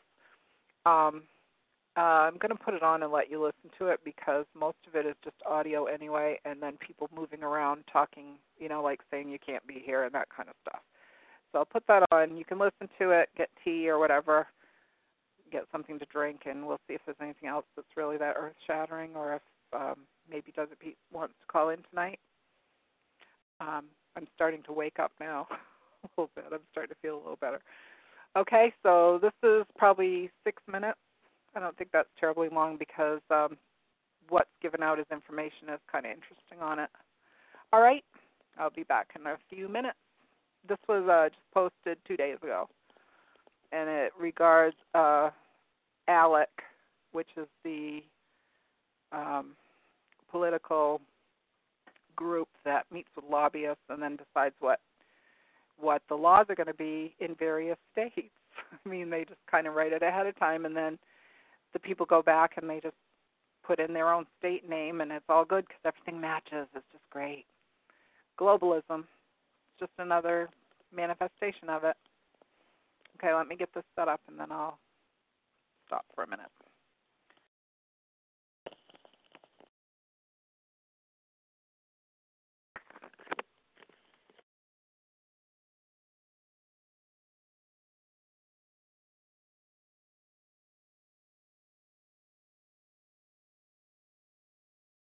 Corporate lobbyists have an equal vote, a place they don't want you to see. Um, you need to be credentialed at register. We are credentialed. We are Georgia. We're Georgia Media. Are there legislators in there? Are there legislators in there? We are Georgia Credential over Media. here. Please step over here. What? We're, there's Georgia legislators here. Are laws being made in there? This isn't the state capitol. It's a resort hotel in Savannah where lawmakers are wined and dined as members of the American Legislative Exchange Council, or ALEC. What is ALEC? It's uh, really a corporate bill mill. I mean, they're cranking out legislation, putting it in the hands of legislators who go back and file it. Georgia Senator Nan Orrock would know she was once an ALEC member. What happens in these back rooms? And there are votes taken that have the corporate folks at the same table voting with the legislators on what bills to pick. And that that at its core just screams out inappropriate. You're telling me that in these rooms a corporation has an equal vote with a legislator on a piece of legislation. They absolutely vote, and the truth be told, they write the bills. ALEC bills come complete with blanks where legislators need only fill in their state name, like the Asbestos Claims Priorities Act. This Georgia law that now prevents many asbestos victims from suing corporations matches the ALEC bill clause after clause, often word for word. The final vote was taken here at the Georgia Capitol, but the bill was first approved here inside a Las Vegas casino at a closed door ALEC meeting. Records show the three Georgia senators who sponsored the bill received more than $22,000 in ALEC scholarships to attend resort meetings the year before, during, and after the asbestos law was passed. This is money from corporations to legislators, but it's being filtered through ALEC and they get a tax write off? Well, ALEC is a 501c3 organization, charitable educational purposes. That's right. ALEC is an educational charity. The signature of Georgia's Speaker of the House, David Ralston, appears on this 2013 ALEC fundraising letter. He writes, Your support of the scholarship fund is critical, enabling Georgia legislators to attend the annual meetings. Donations are 100% tax deductible and fund education efforts for legislators doing the educating? Inside that closed door committee room in Savannah we couldn't show you, we saw the lobbyist for the cell phone industry seated across from Georgia State Rep Ben Harbin right before we were pulled out. Here we're credentialed to observe legislators here in Georgia wherever they meet to discuss laws. He's calling for backup. ALEC's staffers had four off duty sheriff's deputies standing by while we talked with the group's director of communications. Can we do an interview with you? Actually, no. Why um, not? Um, if you please turn the camera off. No, we, we can't turn the camera off. We, you know, that's one thing we don't do. Okay. Well, then I'd like to have you escorted out of the building. Okay, we, I'm a guest of this hotel. I'm actually staying here. You are staying at the Yeah. So here's the question is, if Georgia legislators are meeting here, we're credentialed right here to see Georgia legislators making laws. Are they discussing things that could become law here? Georgia legislators are here participating in discussions where they're learning from legislators from others. So why can't the people who elected them see the process? This is a private meeting A private meeting paid for by whom? by our members and donors. Our lobbyists, correct? No. Are you here for this conference too? You're, uh, We met two lobbyists and a state representative from New England in the hotel bar the night before and recorded our conversation. you have to pay your own way? Well, on a trip like this, that's where you would come in, man. On a trip like this, I'm the state secretary of Allen, Yeah. And I look for, uh, financial support, Right. lobbyists, like, yourself, to send us like a couple thousand bucks every so often. That gives me money to help those folks with. Now, on the other hand. We pay more fees to help support them. You do, you do. I see. So the lobbyist uh, fees to come to the event actually help subsidize the legislator coming here. Our lobbyists, correct? No. They're not lobbyists. The ones that we recorded in the bar last night aren't lobbyists who are here members. He signals to the sheriff's deputies. All right, we're, I'm a guest of the hotel, not, sir. not for long. Not for long. I'm, I'm here, but paying guest of this hotel, sir. We'll, we'll take care of that. Escort you up to your room and get your things. Did we violate some law or something? I mean, are we violating a law here? Don't say nothing. One of the Georgia senators who sponsored that asbestos bill, Renee Unterman, told the 11 Alive investigators she later dropped out of ALEC, calling it a group of angry white men controlled by industry, not legislators. Major corporations like Atlanta based Coca Cola have also dropped out of ALEC. Wow, eye opening to say the least. Do lawmakers have to report payments for travel to these kinds of resort meetings? You would think, Brenda, but in Georgia, the answer is no. We filed half a dozen open records requests with Georgia legislators, including the Speaker of the House asking for receipts and reimbursements to ALEC events. Well, today we received this letter from their lawyer. Your request is denied. Quote, the General Assembly is not subject to the Georgia Open Records Law. In other words, lawmakers specifically exempted themselves from a law they passed to make Georgia government more transparent. The good thing you made it More out there. Those eye-opening. guards were standing for you. Yeah, absolutely. I mean, This is just baffling. We'll stay on Yeah, it. and, and we wouldn't know it had it not been for this report. No. All right, Brendan, thank you. Mind blowing. Thank you. There. So um, things are happening other places as well. That was just a person there exposing it. He was just asking the questions and going to the meeting and saying, "Why can't I go in there and film it?" Um, we already knew they were doing these kinds of things because we talked about it in here about how um, the procedures are kind of laid out ahead of time as to whether or not um, a certain law needs to be passed everywhere. They just kind of do it. They at first it would be like this is a good idea that you have this kind of thing in all the states, and then it became now you have to have it in all the states. And um, one of the things that I put a wrench in one time, which was a few years ago, I went to a state sales tax meeting. Um, it was to tr- teach businesses about their um, obligations under the sales tax laws, collecting the sales tax, um, what you can do regarding advertising or you know other things regarding sales tax, like you can't use it in an ad, you can't talk about that people don't have to pay the sales tax and you you'll pay it for them or anything like that. Um, there were certain specific things that were taught in this all day workshop about sales tax. And during the course of it, they were talking about having a uniform sales tax across the United States. And of course, I had to ask a question. I had to say something. And what I said was, why would you do that? Why does it make any difference whether or not Maine is uniform with other places? And the person who was presenting, she was like one of the deputies, I think, of the um, the director of the Maine Revenue Service. She said, um, "Well, it it makes it easier for people that are doing business in all 50 states. So, like large um, commercial interests such as Walmart, it makes it easier for them. And I said, so our our state is concerned with what is good for Walmart. And at that time, that was a shock. Today, it probably wouldn't be. Everybody would say, well, yeah, I mean, they're in every state, so you want to make it easier for them. But at the time, it kind of put a monkey wrench in for a little bit longer, so that made me feel good too, having an influence when you can. Okay, so I'm going to unmute Desert Pete, see what's going on out there because I've just got a bunch of little just things. I might put some links in the chat and just let it go at that. Hi, Desert Pete. How are you tonight? Uh, toasted. Uh oh. It's been hot. Um, From the heat. Yep. My, my whole tirade tonight is on banking. Uh, Wells Fargo's only ATM in Ridgecrest, California, has been down for four days in a row.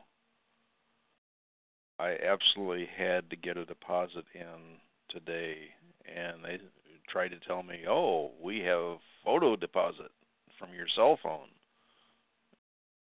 Hmm. I got kind of rude with them on that one. Uh, quoting what I can say over the air, uh, I was a photographer for 30 years. Once Photoshop got invested, I will never trust a photograph. And you banks are trusting a photograph of a check? I said that's immoral. You're what nuts. they say to you? Uh, what did they say? Oh yes, we- we understand, sir. You know, we're right. Uh-huh. They they just wrote me off as a nutcase, but uh, good luck, guys, getting honest deposits from a photograph. Uh, I don't know what nitwit approved that, but it's not just Wells Fargo doing it. I've I've seen ads from other banks Yep. uh, doing it too. That, that's Do crazy. you have to send the check in though? I mean, is it just um you you just email a photograph from and your you never send the check? I don't know what you do with the check. I Seems think like you destroy it after you send a photograph. I, I I haven't enrolled in it obviously, and I'm not about to, so I don't know the details. But that's crazy. That that that's absurd.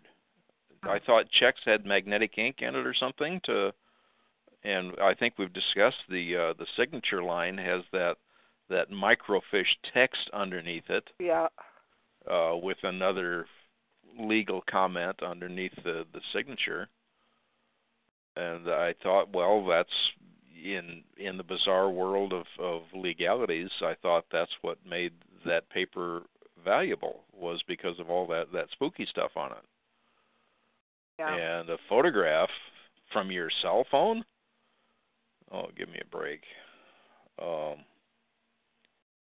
so in any event, uh, after day number four, I had to get it in, and the next deposit is uh, 108 miles from here, Wow. the next ATM, and so that's where I drove today. So, in a in a humorous sort of fashion, Wells Fargo is forcing me to do gold prospecting now. Uh, yes, that in order- ironic. Yeah, so in order to do any paper transactions, I have to drive 108 miles down to the nearest working ATM and uh do that and then of course I keep the metal detector in the trunk in my cowboy boots because it is snake season out here now and uh uh and then do a little prospecting on the way back. So the the optimistic news, I won't say good news, but the optimistic news is I've I've identified uh uh goodness, not two, three, maybe about five wash areas where the rain washes down from hills known to have gold in it. So uh who knows what's in those drainage ditches. And I see well one of the most prominent drainage ditches that really got the most violent uh wash action during our, our gully busters we have out here every now and then uh, I noticed there was a, a barbed wire fence on each side of the wash, but it was wide open access for any to, anyone to walk through the wash, and the wash is where the nuggets would be at. So uh, anyway, I've I've got some prime areas to go prospecting in now. So you could be uh, rich soon. well, you never know. So, so the theory goes, yeah. Well, I'm putting the thing to work. So, uh, due to the heat and my late start for the day, I only got about 30 minutes of prospecting in today, and all I found was a, a huge chunk of iron, which after I dug down to it, uh, it was some old rusty iron cylinder about the size of a shock absorber on a big truck. Uh, so yeah, it definitely set off my metal detector. Once I, I identified it as iron, I I didn't go any further, so I don't know what it was. Uh, the funny thing is, I found uh, hiking up this wash, I found uh, a type of mushroom I had never seen before. It looked like a morel, if you're familiar with those. No, I don't know mushrooms at all. Okay, uh, morels. Oh boy, they're hard to describe they're they're not the the capped mushroom kind. They're they've got a unique texture on them. They're just kind of a an oval top cylinder that uh, has a unique texture in in its skin. That that's a, mor- a morel, which I've Hmm. been told is a delicious mushroom and quite expensive in restaurants that serve it. Uh, well, I found one that looked like it, but boy, it had some weird colors. So Yeah, I don't dare with mushrooms just because of the fact you could get the wrong ones. Yeah. Well, at least I, I snapped a cell phone picture of it out, out there in the middle of nowhere. Maybe somebody can identify it for me later.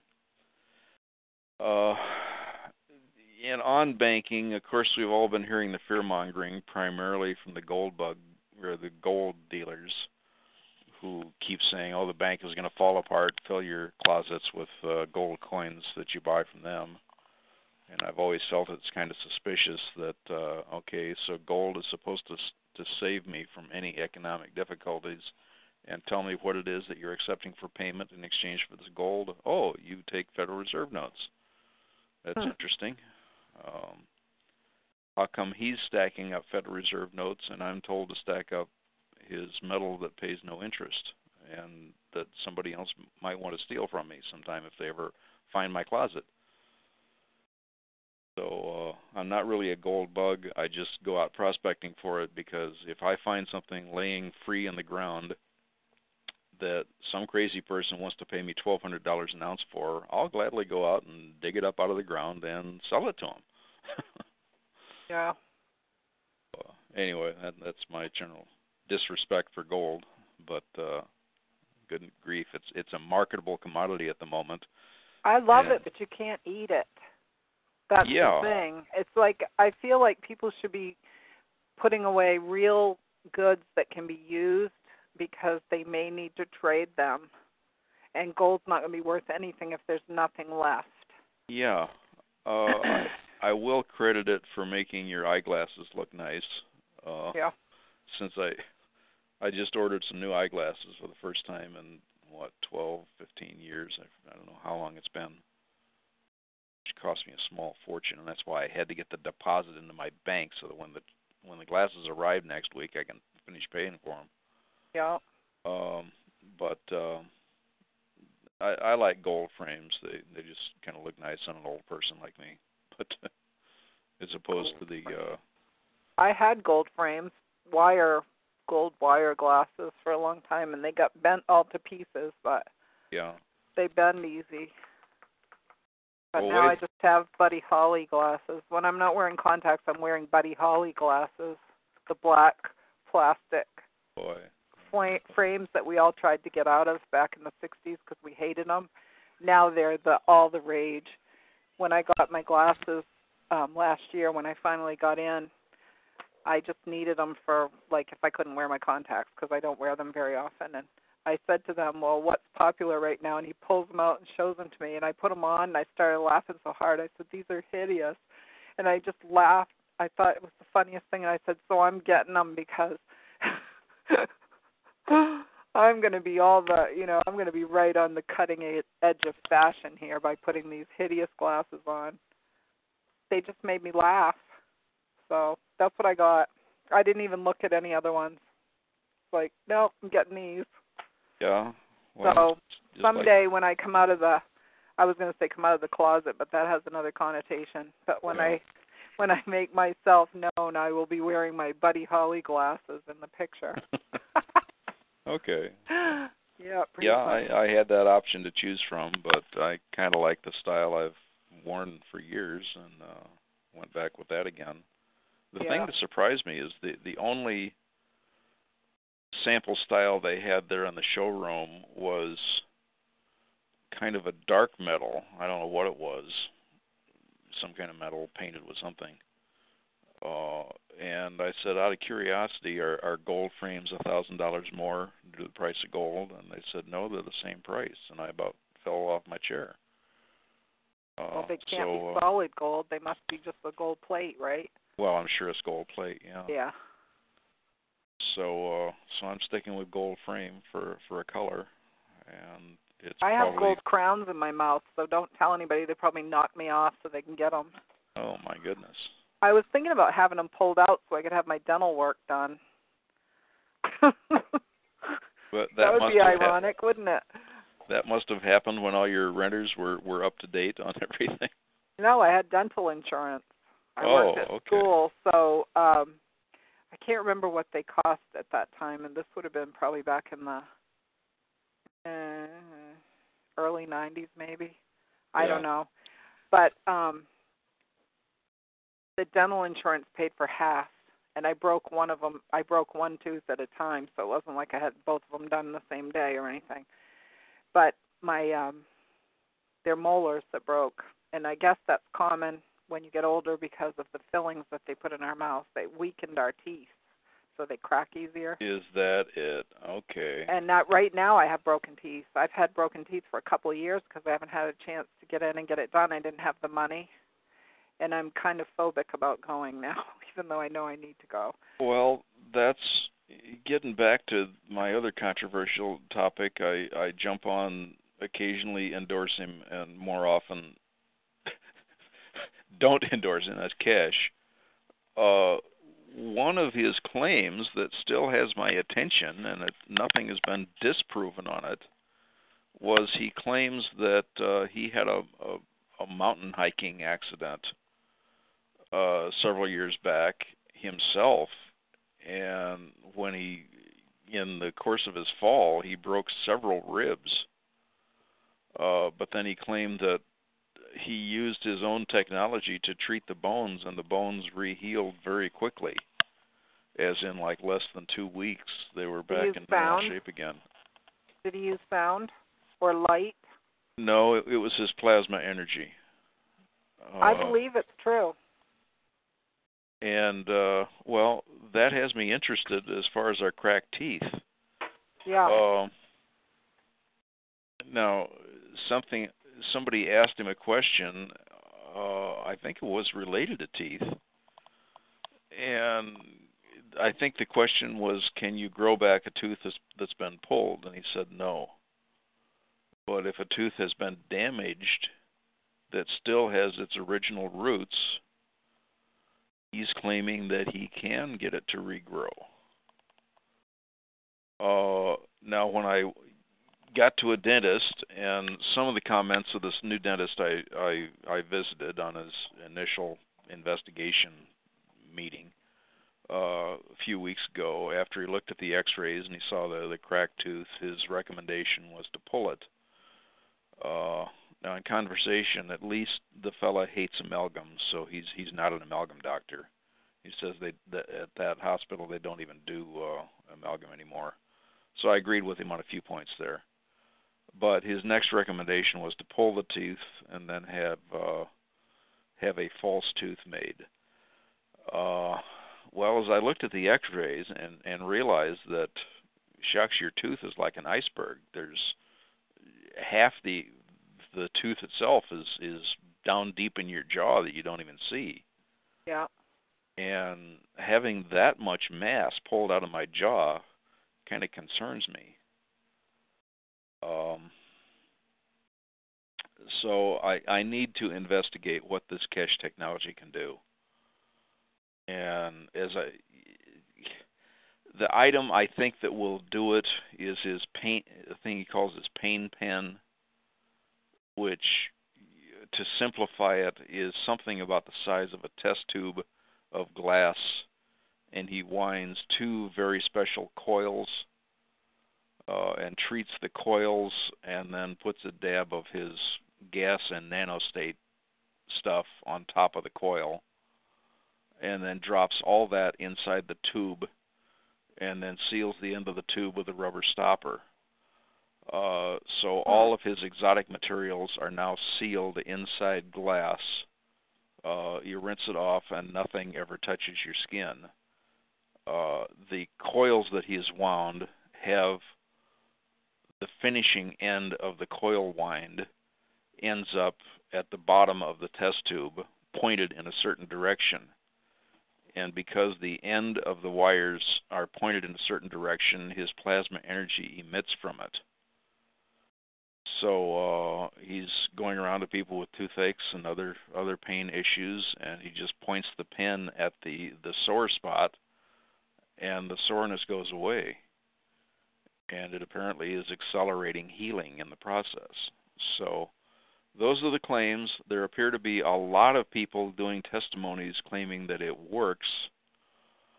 And now that I've got a cracked tooth and hearing that you do too, I've Mine got are a, more than cracked; they're broken.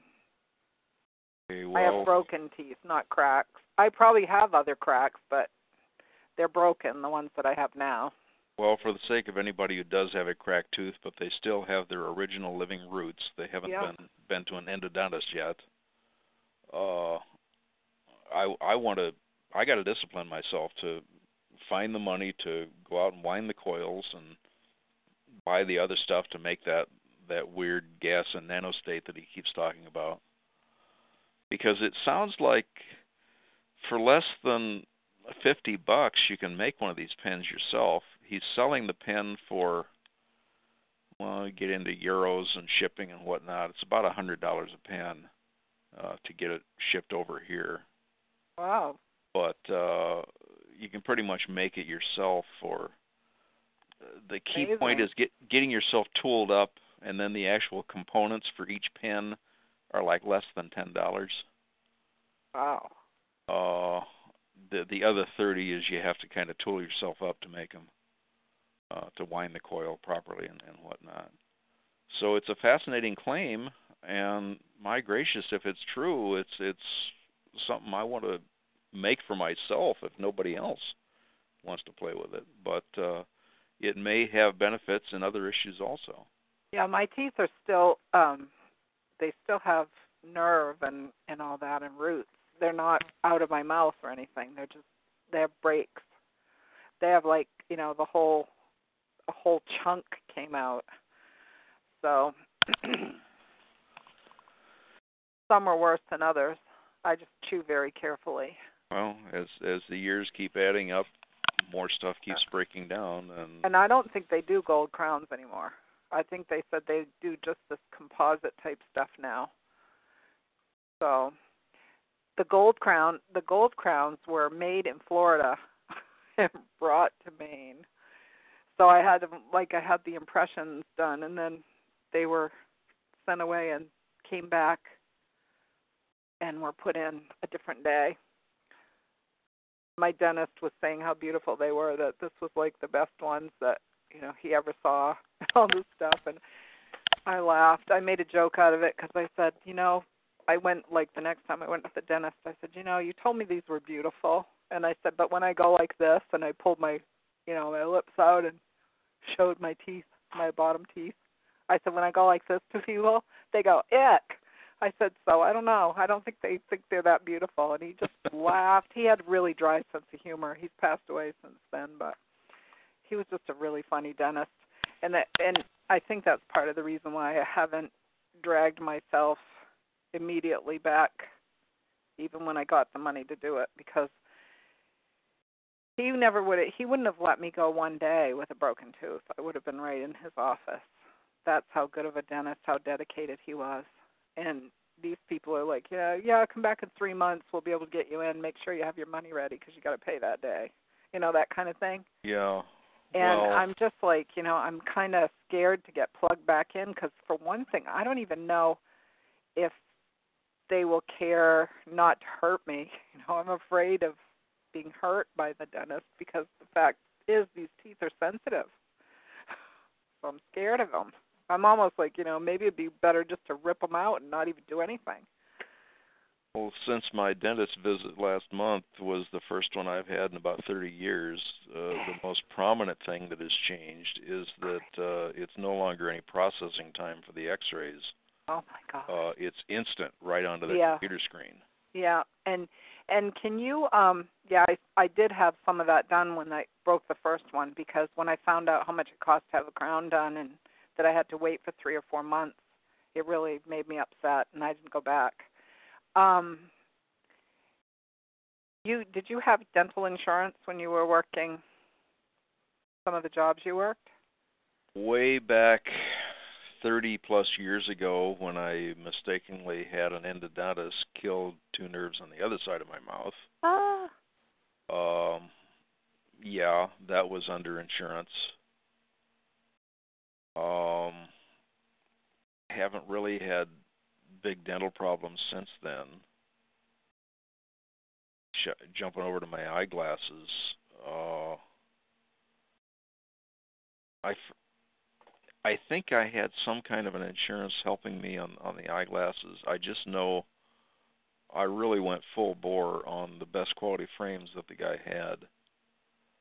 Uh, and they were uh, they were not only a very strong frame, they were made in Germany, very precision uh, screws on every precision screws everywhere, so that you could uh, disassemble the whole glasses to to clean them properly uh, and put it back together.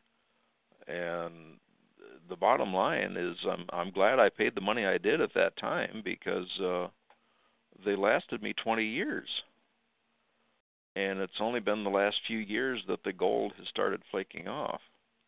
Wow. So that was a, a good quality electroplate job and uh, precision work uh, uh, by good German technicians way way back then. But like I say, the the frame was horrifically expensive at that time.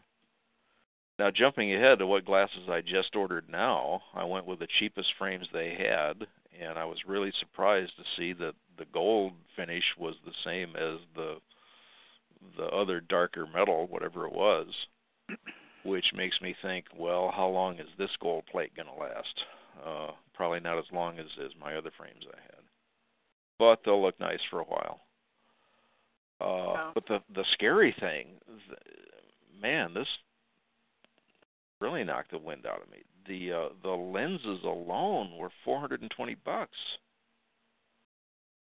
You were saying that it was expensive because I remember asking you if you had single lens or if you had like bifocal or trifocal. No, it's, it's bifocals. I went with the progressive grind, so you don't have a hard line. Yeah, I didn't want any of those, but that's because I wear contacts. I was Yeah. afraid that I would fall down the stairs and stuff because I already have visual disturbances from a retinal operation in the Oh, 80s. So, so I don't have complete eyesight. I have like partial blindness in one eye from retinal Ooh. detachment. But Ooh. it people go, "Oh, that's terrible." Well, yeah, it's not great. I mean, obviously, but I don't notice it. So the it's kind of an odd thing and if somebody hasn't had it, they don't really understand, but I don't have missing vision when I look at you. Like say if you were sitting here and I was looking at you, it would look normal to me like it looks to anybody else. But if I have um an unusual place that I like say well, I remember tripping at at um the place where my daughter was going to grad school down in North Carolina. I tripped on the stairs because they were unfamiliar to me. If they had been familiar to me, I wouldn't probably have tripped on them, but I tripped on the stairs because part of the vision's missing, but the brain doesn't tell you that it's missing. You you adapt and you see it as though Yeah. it's there, but it isn't really there. And every once in a while, I almost bump into people, or you know, they startle me because all of a sudden there's a person there, and they wonder what's going on. It's because it's like a I don't even know what you call it. It's like a mirage in a way, I guess. Um, you sense it and your brain tells you it's there. I'm not really sure how it works, but I drive and everything. But I have aspects of like depth perception that are different. And it's just really weird. If I look at an eye chart with um the eye that's been operated on, I can't see the lines in straight lines, so I can't tell where they are, where the letters are. So when they tell me, you know, read me the third line, I'll go, I can't tell which one is the third line with just one eye. But with both eyes, I can. It's very strange. And there's no discrepancy at all with both eyes. With one eye, it's messed up. So it's just weird. It's like one of those things I guess people would have to study on to figure out. But so I don't really feel that I have a horrible handicap or anything. It's just that I'm a little nervous about things like I don't like to stand on the edge of a like when I was singing with the chorus, I didn't want to stand on the edge of the risers because I was afraid I'd just fall off. I'll be standing there and think everything's fine, and all of a sudden I've stepped off the edge. So I didn't like that kind of thing, but I'm just careful of it. That's all. I try to be cautious not to walk too close to people, so I don't bang into them or something. They think that you're crazy and you're being, you know, inconsiderate, and all it is is that you didn't even see them there. Turn around. Somebody walks up on my left side and I jump like ugh you know and they go what I'm sorry I didn't mean to startle you it's like I didn't see you coming you know that kind of thing well I, I hesitate even mentioning very weird I, I sure don't want to get your hopes up for a, a, a false claim but but Keshe is claiming that uh his pain pen has solved a retinal detachment for one person at least yeah uh, well it may have reattached it it well, it provided that part of the brain and muscle network enough energy to realize, oh, the other part of myself is right over here. I need to reattach. Yeah, it could be. I don't know if it would help somebody like me though, because of the fact that it was done in '81, I think. Yeah. And uh, when they do the um, retinal mapping that they do now, which is so individual apparently that that's why they ask you all kinds of permissions to do it. I had mine done because obviously it affects my vision. I would like them to be able to tell if there's any major changes, and so I let them do it. But Well, um, the I- equipment they have now is so accurate that it's amazing to me. I looked at it and I was like, "Holy cow!" And they said, "All this right here is all scar tissue." I could see all the scar tissue from where they attached it, and it it was almost like welding. It was done with a laser, so it's pretty interesting to look at.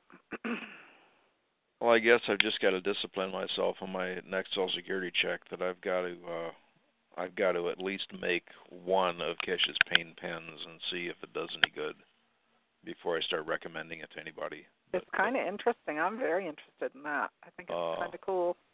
But it sure seems like it has a lot of potential. Looking here in the chat, I see others have, have got same eye problems we do, progressive bifocals and whatnot, and I guess Tukin is is agreeing they they get expensive. What uh, what also shot my price up was uh, when I worked in Lockheed's machine shop. The only type lenses that were approved in a machine shop environment where you've got flying chips all the time were uh, were polycarbonate lenses, uh, which I requested on this this last pair, and that also shot the price up, and that's uh, that's why the progressive grind polycarbonate came to 420 for a pair of lens. Add add cheap frames to it and the exam and whatever, there goes over six hundred dollars there. Uh, I see Tukin is uh, uh, is, is Tukin Gene tonight? Yeah. Yeah, okay. Uh, yeah, he says his glasses uh, came came close to uh, 700 also. Well, my, mine is right up there. It's over 600. I can't remember if my glasses were included or if I paid separately because I went for everything because I hadn't been in a while and I got the lenses which are soft contacts. I didn't get hard ones. They don't. I don't even think they give people hard ones anymore. Um, Yeah. so I had all of that and then um, the glasses. I think I paid like nine hundred dollars, but I think it was for all kinds of different things. I may have added some stuff that you didn't have to do. Did did you have diamond studs on the uh, on the side frames? No, no, just the Buddy Holly, oh, plain okay. old plastic with the. In fact, I think they have the thick, like the temples. I think are just thick plastic Yeah. they're really funny looking. Oh my gosh, they're so funny looking. Uh, the the guy wearing the snazziest glasses I've seen in a long time. I forget if I mentioned this last week. Was uh, Louis Farrakhan. Uh, the the lens frames are gold, but the side uh, arms on on the glasses Yeah. are were they were either oak or walnut, something like that.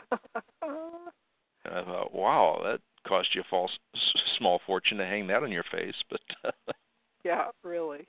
but uh but but but he looked good in them. I have to hand it to him on that. Well, can't, I mean, can't agree with all his politics, but but he looked good in those glasses. So. Yeah, it changes somebody's whole appearance. I mean, some people can look like an utter snob by just whatever glasses they're wearing. Uh huh. So it just, you know, and some people look just cute and funny and quirky, and you just have to keep trying them on until you find something that hits you right. So Yeah, and Uh, then he said, um, "Great James can." You know, uh, it's it's been many years since I sat on my glasses, and it's a good thing. That's why I'm still wearing them after 20. Yeah, you wonder how you even kept from banging into the doorways.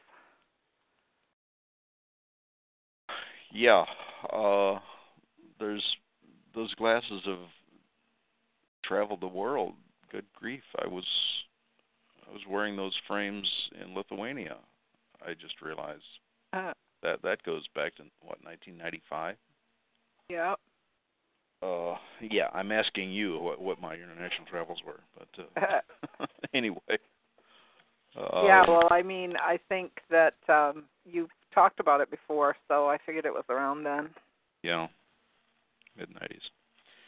Anyhow, so uh, oh, the last point on on the banks is uh, we we keep hearing the fear mongering. Oh, all the banks are going to collapse and the dollar's going to go under. Uh, uh, one of the postings on Rumor Mill actually had a link right over to the Federal Reserve Board site, Hmm. uh, and what the reaction was by I think close to a hundred different banks as to how they plan to rescue themselves from pending problems. And the biggest issue the Federal Reserve was raising to them is uh, none of you guys are showing enough reserve, a cash reserve at this point. And an example was given that uh, Chase Bank only had six cents on the dollar for what the depositors think they have. That's Huh. scary. Well, I didn't know they had anything, so it makes me feel like, hey, they got more than I thought. Yeah. Um I figured they were doing it completely out of thin air, so there wasn't anything there. Well, that was uh, that was Chase Bank, and then I uh, obviously had interest in, in Wells Fargo. I went to theirs, and of course it was 30 a 38 page PDF full of financial doublespeak. But uh, if you you tried to cut to the bottom line, what are your assets and what are your liabilities? That's that's the bottom line question to ask.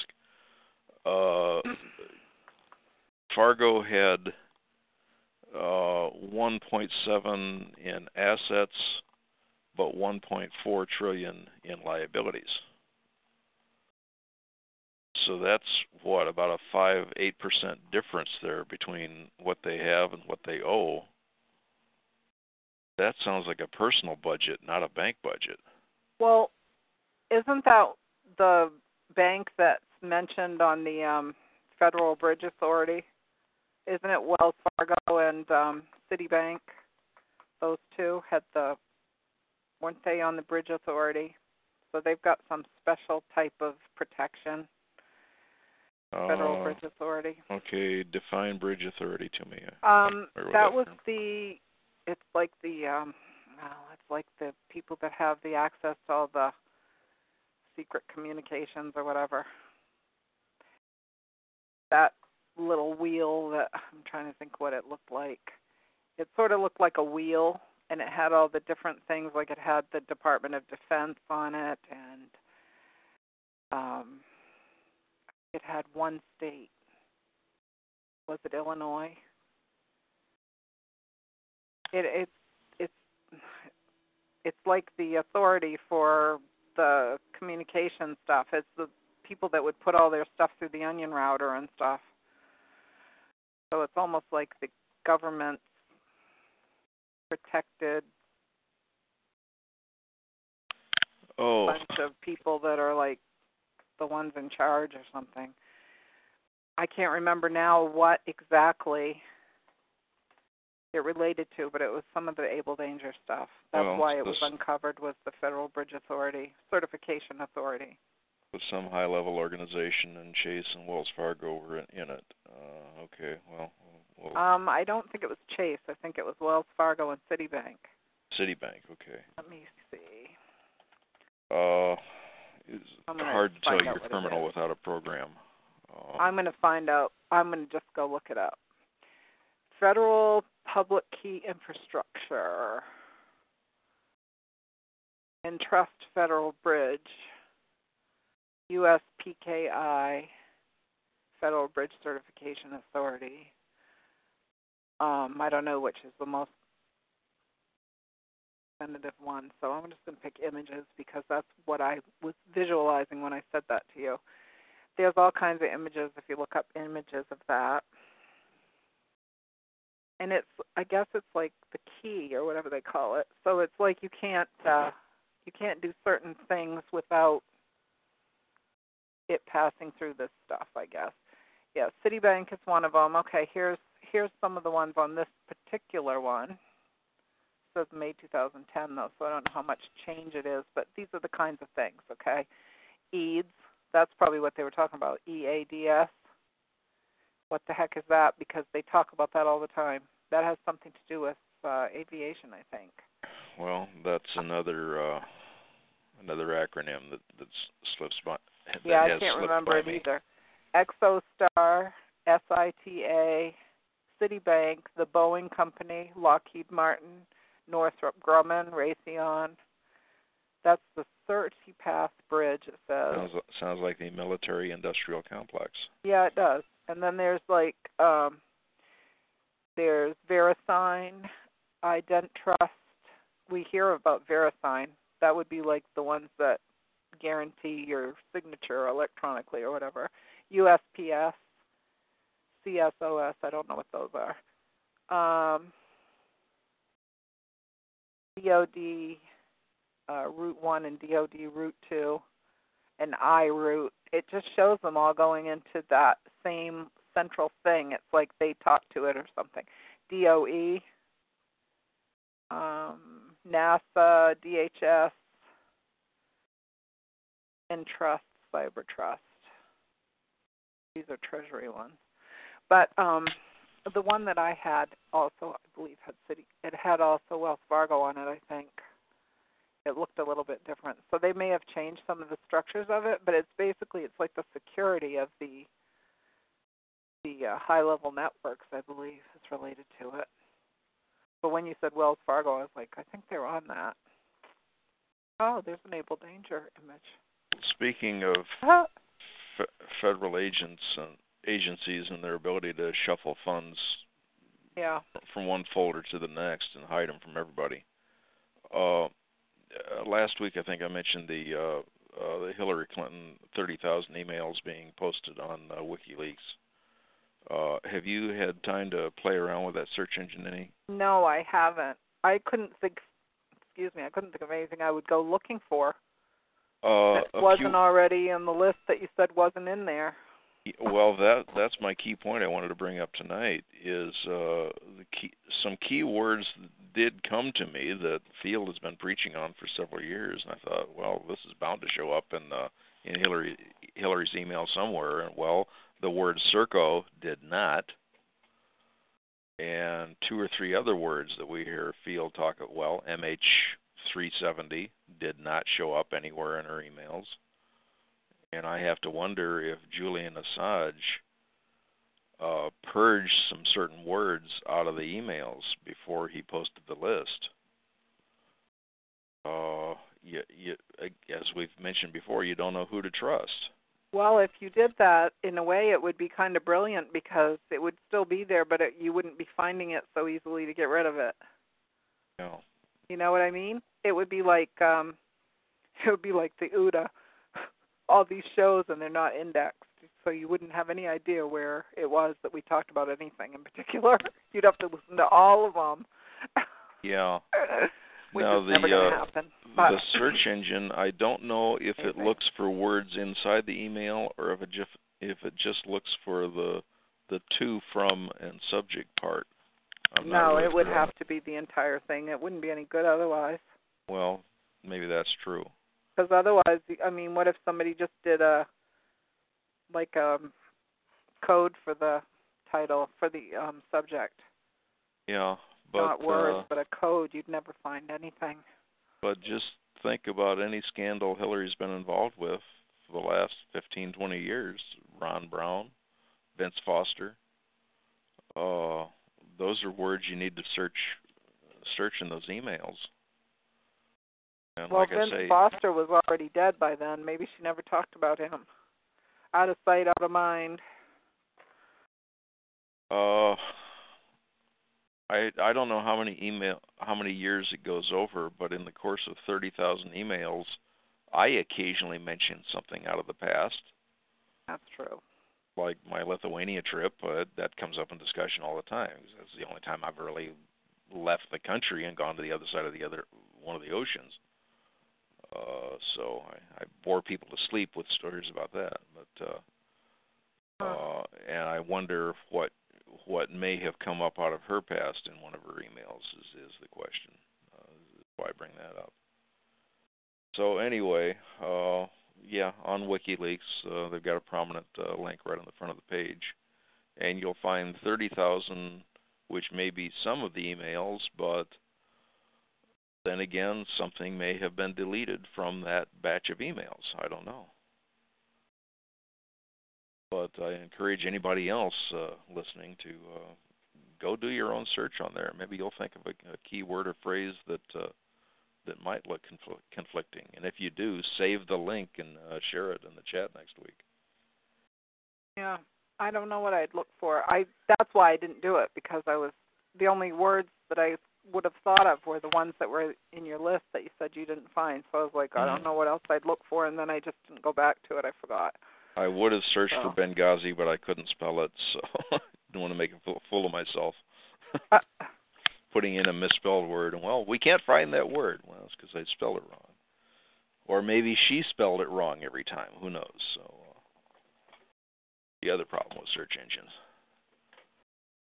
I don't know, but I still think my theory is correct about Benghazi. I really think that was completely set up, either with or without his knowledge, and because those people interfered because they thought they should.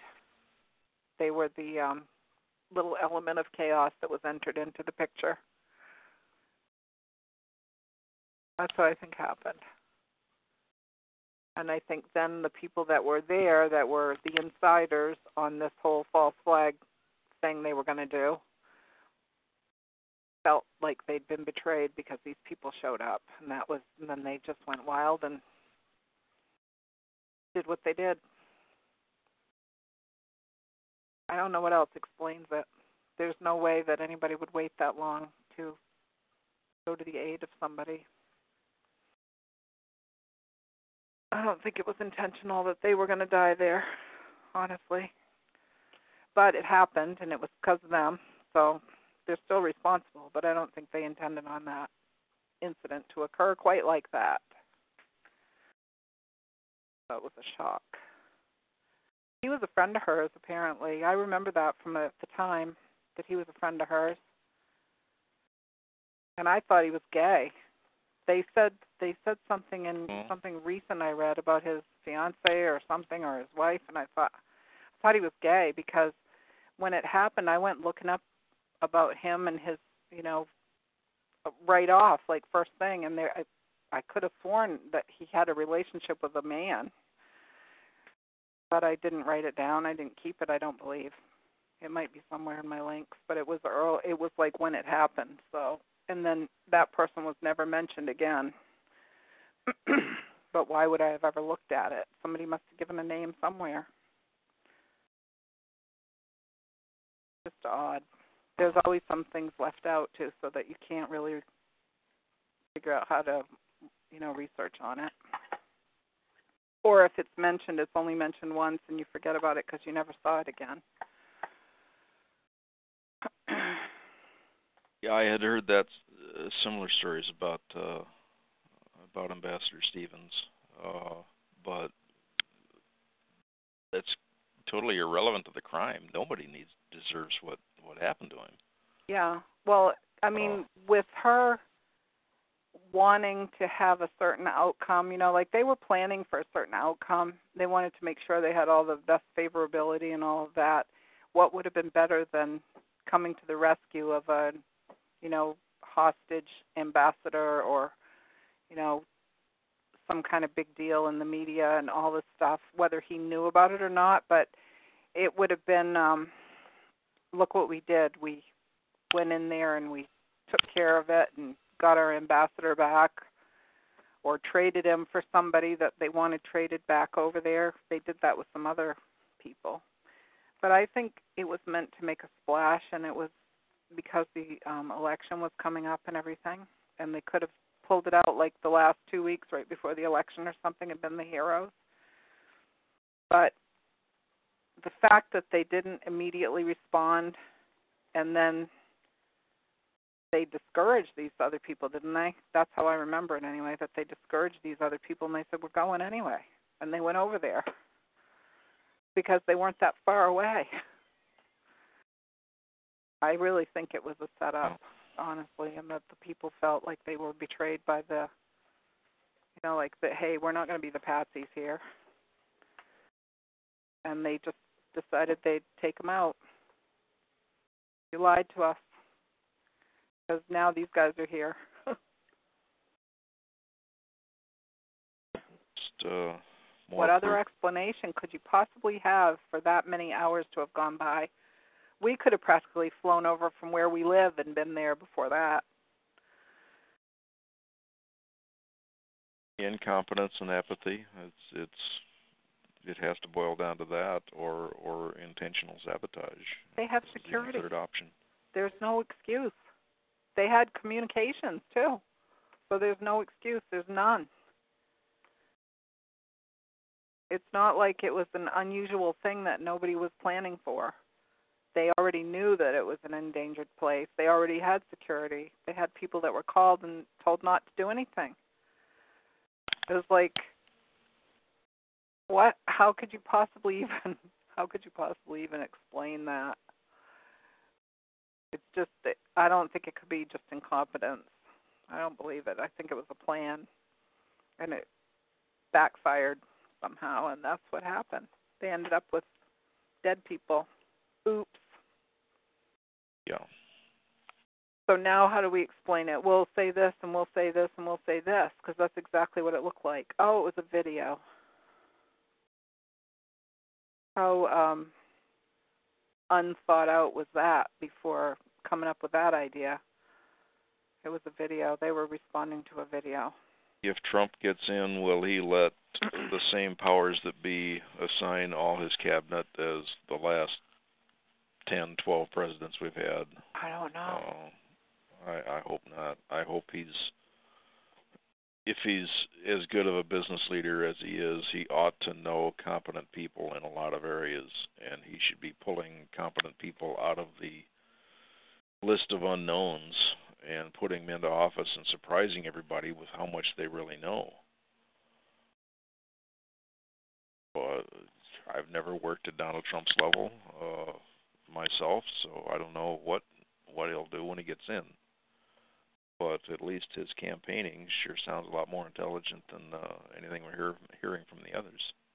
Well, the thing is that we're kind of left with very little choice because um we can't just continue on the way we are. So it's either going to be he does what he says he's going to do or Or or we there will be for- consequences. Yeah. People are not going to just say, "Oh, well, that's all right. Never mind. It's okay now." I don't think that's going to go over big if he doesn't do what he says he's going to do. Uh, yeah, James. Uh, I've seen Trump act, and he's really he's a really bad actor. So he must be telling us the truth. Then that's a good way to put it. Good one, James Kim. Yeah. Well, changing to a much lighter topic. Uh, uh, Valium keeps mentioning cats at various things, and that jogs in my memory Al Stewart's "Year of the Cat" tune. Yeah. And uh, I hadn't listened to his music in a long time, and I just decided to, to YouTube it and uh, see. First off, I didn't didn't even know if he was alive. Yeah, he is. He's and he's still recording stuff. Hmm. And I guess he released a tune a couple of years ago that didn't get much airplay. And when you listen to it, you'll see how weird it is. Is probably why. Hmm. It's uh, it was titled Elvis at the Wheel, and I found a YouTube of Al Stewart himself in a, a small jazz bar somewhere. So the audio is kind of iffy, but you you can make out what he's saying. Mhm. And I'm going to post the link up here. It, it's kind of a funny story, uh, where he tells the the story behind the the video titled Elvis at the Wheel of uh, and this is an indication of what happens with uh, when people get really popular and their inside contacts start playing mind games with them. And as as the story goes, Elvis uh, I won't spoil it, but uh, while while Elvis was was driving across the Arizona desert, uh, he suddenly saw a vision of a face appear in a big cloud.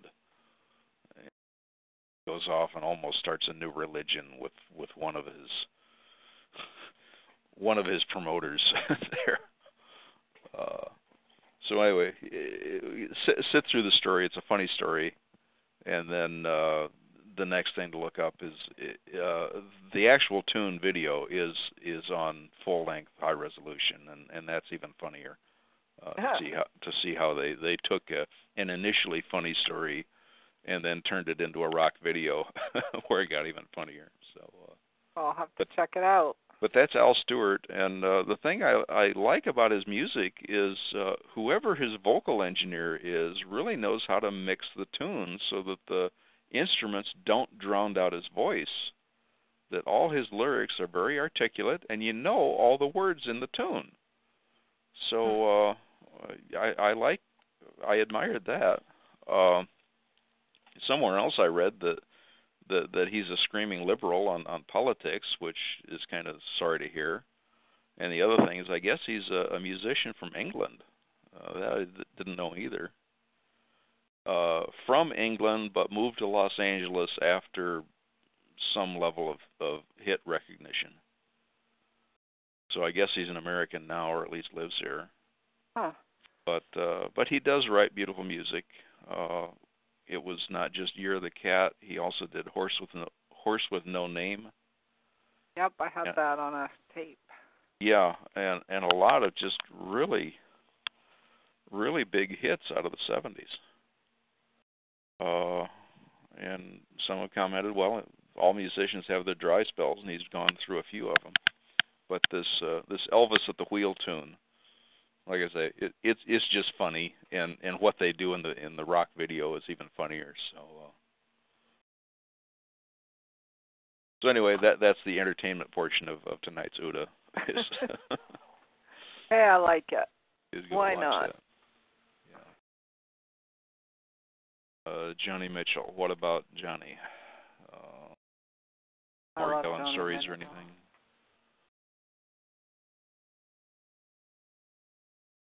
Like Uh, Joni Mitchell, but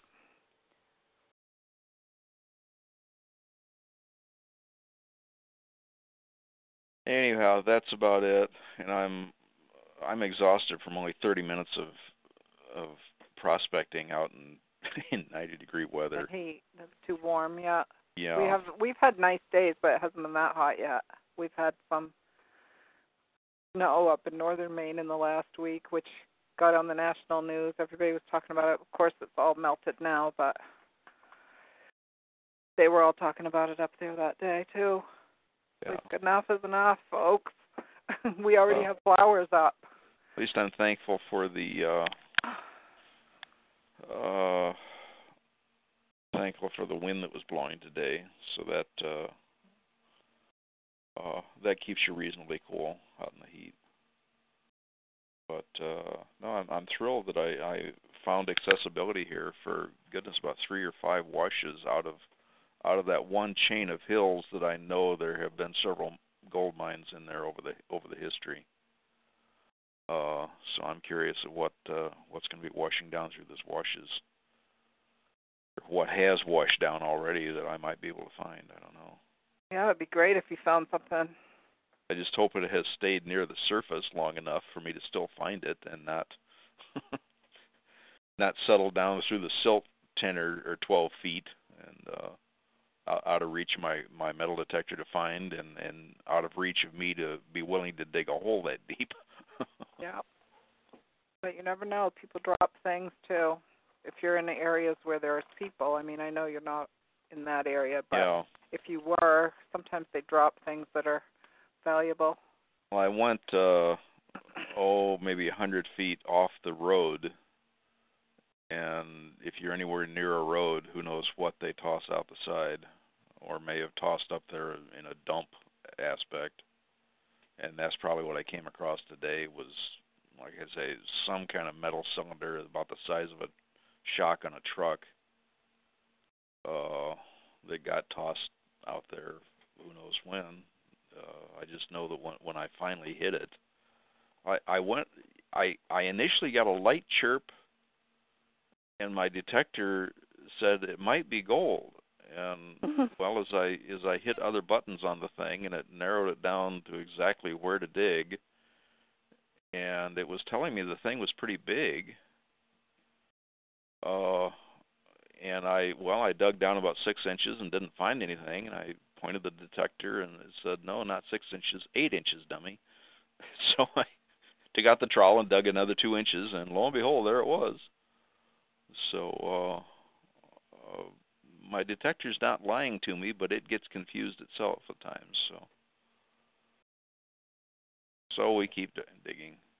But anyway, No. that that was inspirational to be walking off in an area that uh, was not as frequently traveled as my backyard, which every two or three feet you find a nut or a bolt because this house was previously owned by a guy who owned a service station. And he obviously worked on cars in the backyard and dropped nuts and bolts and other Oh. pieces of scrap metal all the time. We had um stripped off a little shed at camp, and I was the the uh, nail person. So I was like out there with the magnet, getting all the nails out of the lawn. Nasty little rotten, rusty nails from like the 1930s. I mean, they were really bad. They would have been bad to step on in your bare feet. So hopefully they work their way down pretty soon. But yeah, if we just left them there and let them deteriorate into the ground, that would have been setting off something too. Mhm. Yeah. Okay, well that's my week. So hopefully next week I'll be able to see the computer screen better.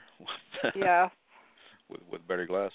And Hope uh, everything I goes I got the better. deposit in, so I can afford to pick up my glasses then. Good.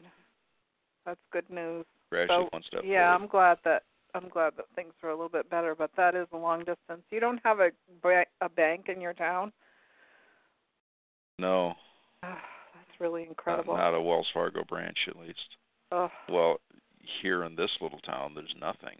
There's, there's no banks at all. It's it. There's a a fast cash ATM that's five dollars a transaction to use. So that's emergency only. Yep, that's definitely a little uh tri- that's tricky.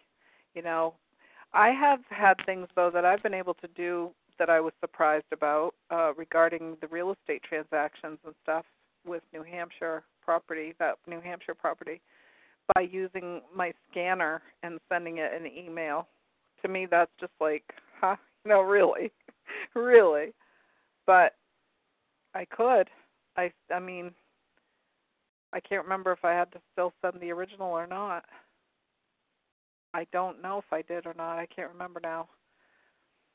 Some things though, I mean, why would it just be good enough to have a picture of your signature?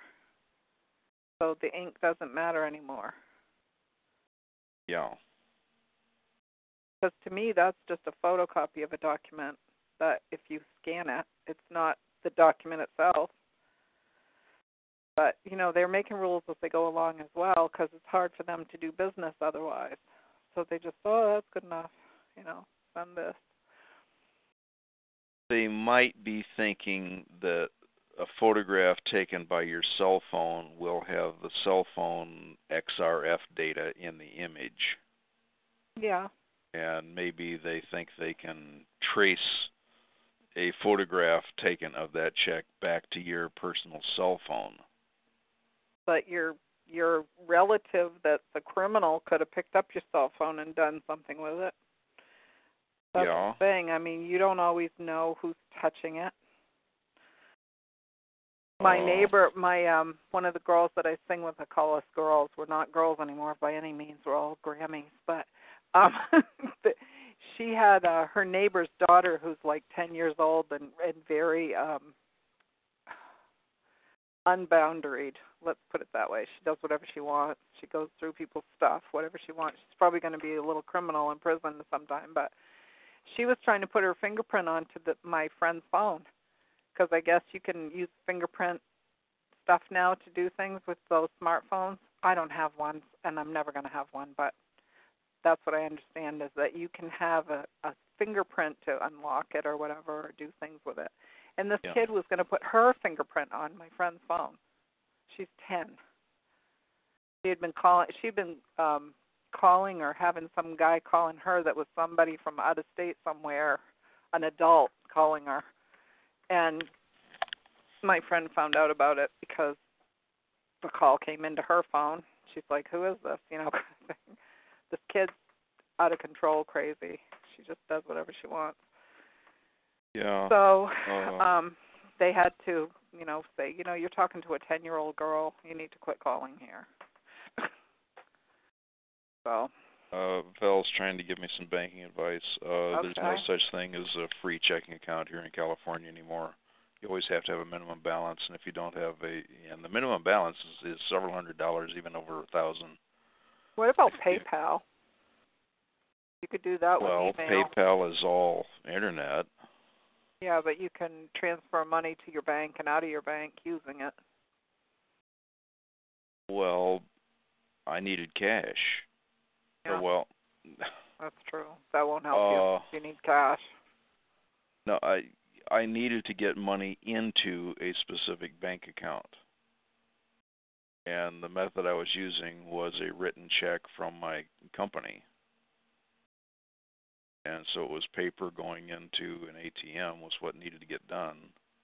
Yeah. And the bank said, "Oh, just take a photo of photo of it with your cell phone." And I said, "I don't use cell phones for that." So Yeah. that was just rejection on my part. I think they've been doing that for a while because I remember something about that when I was still working for my contractor friend, Yeah. former friend, I should say. But to to be specific, Bill, there are no banks in my town. None. There is just a a, a five dollar transaction ATM. And the next town that has any banks at all is 25 miles away, and Wells Fargo does have an ATM there, but it's been out inoperative. It's been uh, out of service for four days in a row, and they didn't say exactly what's wrong with it. And uh, whoever the information lady I talked to probably didn't know, just that it was known to be down. Um, Huh. as far as other banks, like I say, I I do have another credit union account. I I really don't want to go talking about personal finances here on on a talk show. No. But uh but as having as far as having another account to transfer to uh in a roundabout way, yeah, I guess I could, but that's just more stuff I have to set up and more users and passwords and stuff to deal with that I just don't want to deal with. I mean, I got a piece of paper, it has value to it. Let me stick it in your ATM and it will still have value to me. Uh that's all I'm asking for, but they can't seem to keep uh their ATMs working out in a desert town like this is is the issue. Uh, I met somebody who back in the 90s he was telling me he signed up with a bank to maintain their ATMs Hmm. and obviously had to go through lots of security checks and whatnot. He thought he was signing up for a part time job just on weekends, and it didn't work out on that, so it conflicted with his full-time job. So he ultimately quit. But the the key point from that story, though, the bank was only paying him fifty dollars a trip to drive out to a a branch and fix their ATM. And I thought that's kind of cheap. Hmm. Why doesn't the bank have their own network of maintenance techs? That struck me as strange. Because uh, good grief, you have a maintenance tech who's working on on the backside of an ATM. Well, an ATM may have who knows what thirty, fifty, hundred thousand dollars of cash in it. Obviously, the guy's got to have a security clearance and whatnot. Uh, and to only pay somebody fifty bucks to go out and and unstick a a folded dollar bill or something. Yeah, I don't really know how they do that Oh. stuff. Um, we have a person that sort of a relative that was the on-call person for that stuff for one of the banks in Maine. Uh-huh. When they were on call, their phone would ring and they'd say that an ATM was down, and I think the ATM itself would call the number, which is really weird. Like, I'm having a problem, I can't do this. kind of. Yeah. Somebody. Well, it does show up on Wells Fargo call center wherever that's at in the in the world. Yeah. Uh, the lady talked like an American accent, so it was not in Bangor, Bangalore, uh, India. Yeah. Uh, but uh, uh, but yeah, it showed up on her screen that that particular ATM was down. But man, I'm glad I called today uh, before I hit the road. Yeah. Because if I had just gone over to that ATM, well, that's a 50 mile round trip. And is it in again. the completely opposite direction from the one you had to go to? It's a 45 degree angle away. If if I avoid So if I avoid away. going through that town, I save 10 miles. Uh, so I'd I'd rather just save the miles and and go straight to the other town that's 100 Yeah. miles from here, and that that I know has Really. three ATMs in a row there. Plus, it's part of a branch. What do the people in the town do that live in your town? Do they all just like use cash and nobody uses a bank? Uh, ever since Family Dollar went in, they're using cash back at, fa- at Family Dollar. Hmm. And that eh, talking to the the the clerks down at Family Dollar, that's kind of annoying. They're they're handing out more cash than they're bringing in as customers. Yeah, because they're not used to being in a place like that, probably. y- we're also that Family Dollar is right on the main drag coming out of Death Valley. So tourists from all over over the world who visit Death Valley, as soon as they get out, we're the first civilization they see. And well, let me go in and uh buy a Coca-Cola out of out of the cooler and get 200 cash back. yeah, really. is uh is what a, a traveling tourist would do and so that that empties out their their cash supply So they're basically they're using that as an ATM. that's what it amounts to uh Yeah. and their uh their cash back fees are very low compared to like I say that uh that other ATM in town is is five dollars a transaction no matter how small it is Yeah, I don't I don't think ours charges you for giving you cash back, but I don't think it gives you an option to take that much. You can take, you know, small amounts. Well, that's it. I and really, I think they. I'm I'm probably embellishing here to say 200 cash back. It's probably only 50 is the high high as they go. But uh, Yep. but still, if if somebody's only buying a a, a dollar ten Coca-Cola and uh, and wants 50 cash back, that's that means the store is being used as an ATM rather than Yeah. a uh, a convenience store. Hey, they created the system. They created the problem. They need to fix their own problem. Because Yeah. they're making everybody else running around for them, which is crazy. Yeah. I mean, uh, really, it is because that it's their problem. It it's their commerce system that they made.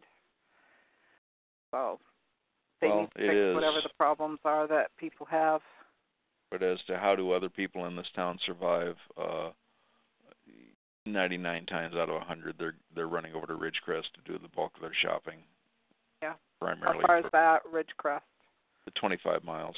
That's the closer one. That's the closest town outside Yeah. of Trona. Yeah. Isn't it big?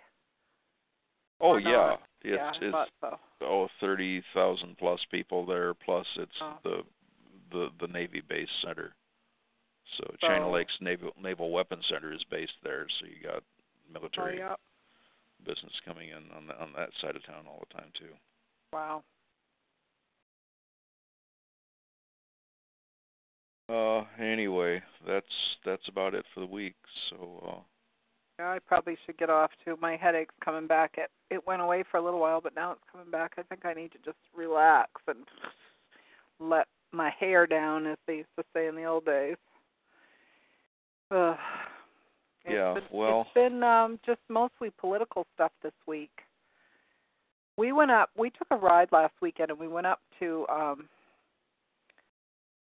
if somebody had a map of Maine out and looked at it, there's a road that goes between Abbott and Bingham, and it is quite a ways. It's quite a ways up on the western side of Maine. Anyway, they have these wind masts up there on the hill, and um, people variously complain about them or think they're great. I hate them. I think they are a blight on the communities. They look terrible, but the people in the cities don't have to see them. So we've had a lot of controversy about it. It's supposed to be vacation land in Maine, and it's supposed to be beautiful, so people can come here and relax and enjoy nature and all that stuff. So when they see these big mechanical things up on the hill, it doesn't look very beautiful and whatever. But Angus King, who's our senator now, that used to be our governor in the past, that's how he's getting rich is off this stuff. So he's playing a lot of games right now, and uh anyway, we went up there and we we went right up to the site where they're putting them up, and nobody was around because it was the weekend, except for one guy came out of nowhere, and I think it was because he wanted to know what we were doing there, but we'd already started backing back down the hill, and then we drove down a an ATV trail in our pickup. It was quite an adventure. We went through the woods quite a ways. We saw a bear running. I'd never seen a bear before, except for maybe in a circus or something, I don't know, or a zoo. But this was a bear. It was sitting in the ATV trail and it ran off into the woods. That was pretty exciting to see it. And then I said, "Well, we're going downhill. We should be coming to something. We should be coming to a main road soon." And we did. We came out on 201, which is the main road that goes between where my boyfriend grew up, which is Jackman, down through to um, you know, more civilization. A couple of hours down the road maybe. and um I think it was the next day or the day after they had an accident with one of those masts going up that road and the truck had gone I think the truck like lost something um it's I think the back wheels move independently or something on these big long trucks that are made for that stuff to carry that stuff. I think they have some kind of independent steering in the back or something. Maybe somebody who's ever driven trucks knows that, but they had something happen where it locked up and the trailer had an issue and the mast went off the side of the road and smashed down a bunch of stuff and took the power out for a lot of those small towns and blocked the major roads so that people couldn't go home or or leave. it was just ouch. it was like so weird because it was right after we had just been up there looking around and seeing how they were putting them up and stuff. They haven't become operable yet, but they got all the grid stuff attached. They've got the power lines and all the roads and stuff to put them up there. And this is a remote area, so the fact that we drove right up to them and took pictures was pretty funny. So anyway, tomorrow I think it is they're going to have the power off and the road blocked for a couple hours while they remove that I didn't know how they would even do it because it's they're huge. You've probably seen them. They're giant. But Off a windmill was it? Or um it was the mast, the the huge pole that they put up to put the uh turbine on. Yeah. So Oh, that's th- what went off enormous. the side of the road. In fact, I probably have that link to that story, but it was pretty pretty amazing that we had just been on that road in that place. I mean, we were right there. And and this is a freak thing. I mean, it's not something that happens every day that they drop something like that because those are like probably millions of dollars a piece. Um, let's see, mast. Uh, I think they called it a turbine mast. Um, yeah, a link to one of the articles you can look because the picture was with it too. But yeah, I've seen those components going down the road. Uh, they're they're enormous. They, I mean, they they look even bigger when you're standing next to one. But yeah, we we backed down the hill and then we waved to the guy. It was like he could have shot us dead up there. Nobody would know the difference because we're talking a remote place. We'd already driven down a dirt road, and then we drove up another dirt road and went right up to it. There was only one sign we saw that said no trespassing, so we went right and went up the other side so we could get some good pictures of a bunch of them in a row and get close to them so we could take a picture looking up from underneath it. And uh that wasn't marked at all, so but it was an ATM trail, so they probably figured not very many people come here on ATMs. But we we had a four wheel drive pickup, so we were going right up there like it was just a camp road. You know, it wasn't any problem. It was wide enough. So we ended up driving down the other side because I said we'd probably come right out in town. This would probably work. And there were these little bridges like they use for ATMs and um I mean ATVs and um snowmobiles, but they had like little side things that were washed out a little bit. And I was scared to death we were going to get stuck up in there because we didn't even have a cell phone. It's like if you get a tire in one of these holes, we're going to be here walking or trying to find somebody, nobody around, you know. But we got over all of those. There were probably five or six of those coming down the hill, and I said, I sure hope this comes out because we don't want to go back over those little bridges again. They were just those little wooden ones that people make.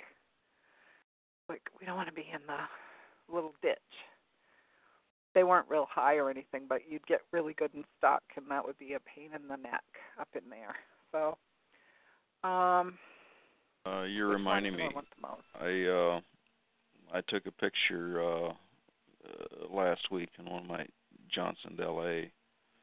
Yeah. Um, uh, Tesla just put a, uh fast recharging station in Mojave uh, last year, Hmm. and I've been wanting to get a, a snapshot of it. So uh, as I was driving by on last week's trip, uh, the, the sun was in the right angle, and I got a picture I'm kind of proud of, where I'm looking right across the row of his charging units, and then off in the distance you see the Tehachapi windmills up there. Huh.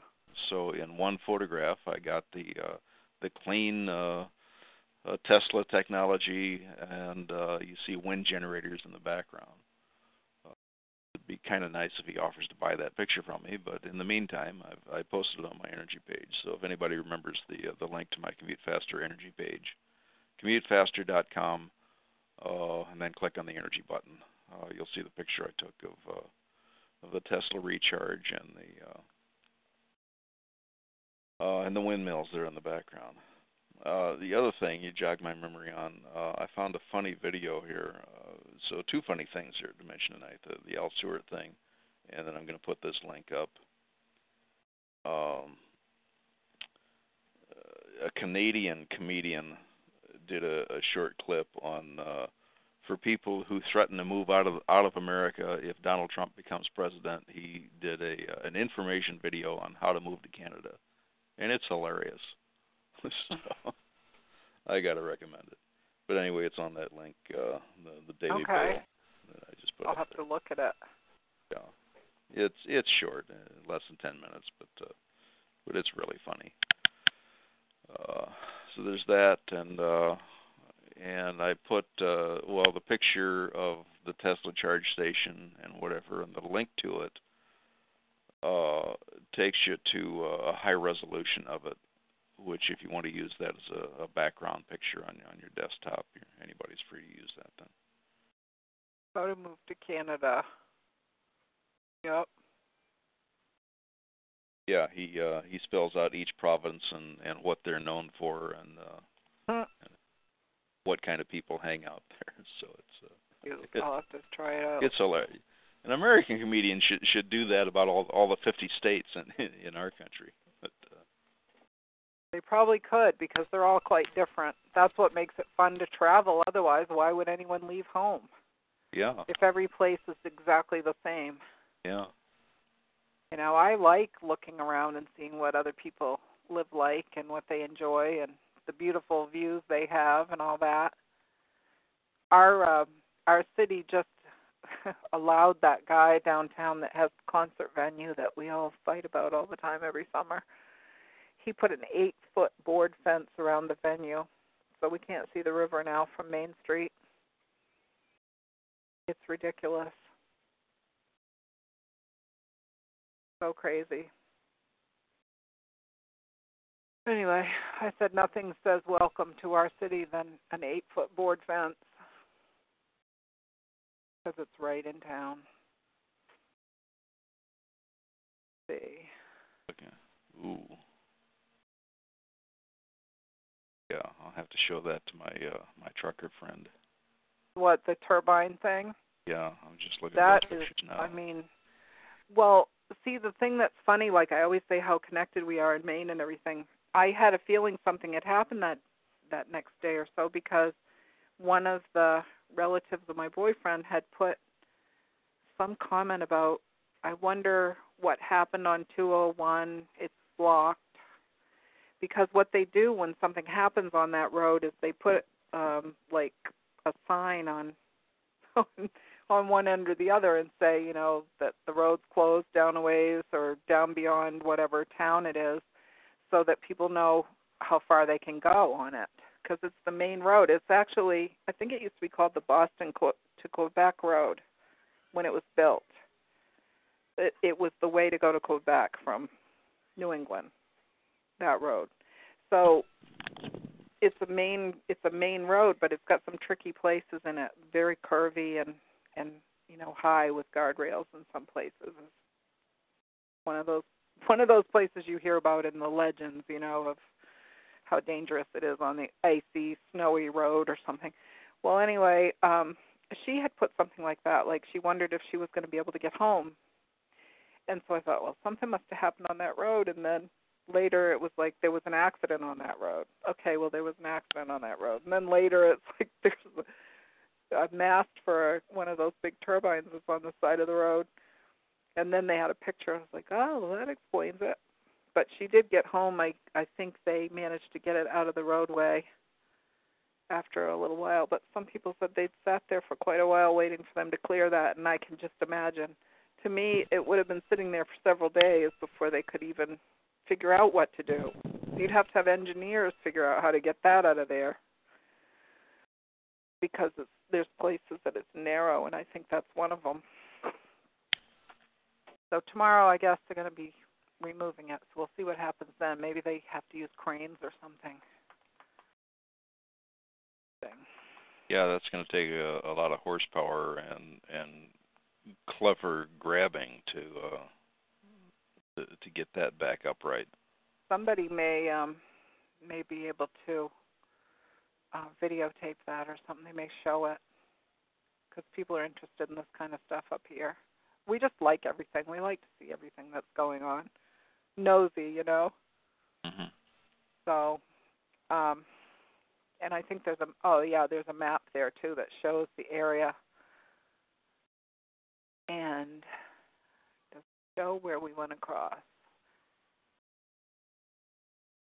Um, the little roads aren't showing, but basically we came across that day between um it would have been a little bit north of Guilford on that road, in between Guilford and Greenville. Greenville is where um that area is where Zuckerberg's family's been building big houses.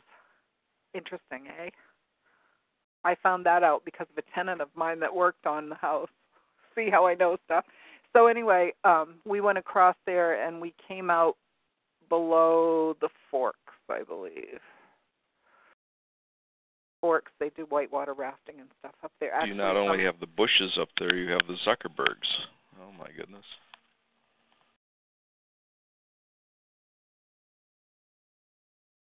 You there? Hey, Desert Pete just became the uh the momentary host here while while Ginger re- reboots her her computer screen. So uh uh so I'll just get the, my two cents worth in. I put a link to both my energy page and uh and that picture I was talking about just a few moments ago. Do what you want with on on the picture. It's uh it's free to the world. Except to Tesla. It'd be nice if he'd sent me a hundred bucks to pay for my gas on the trip to go take the picture. But uh, other than that, uh, the, the links are there.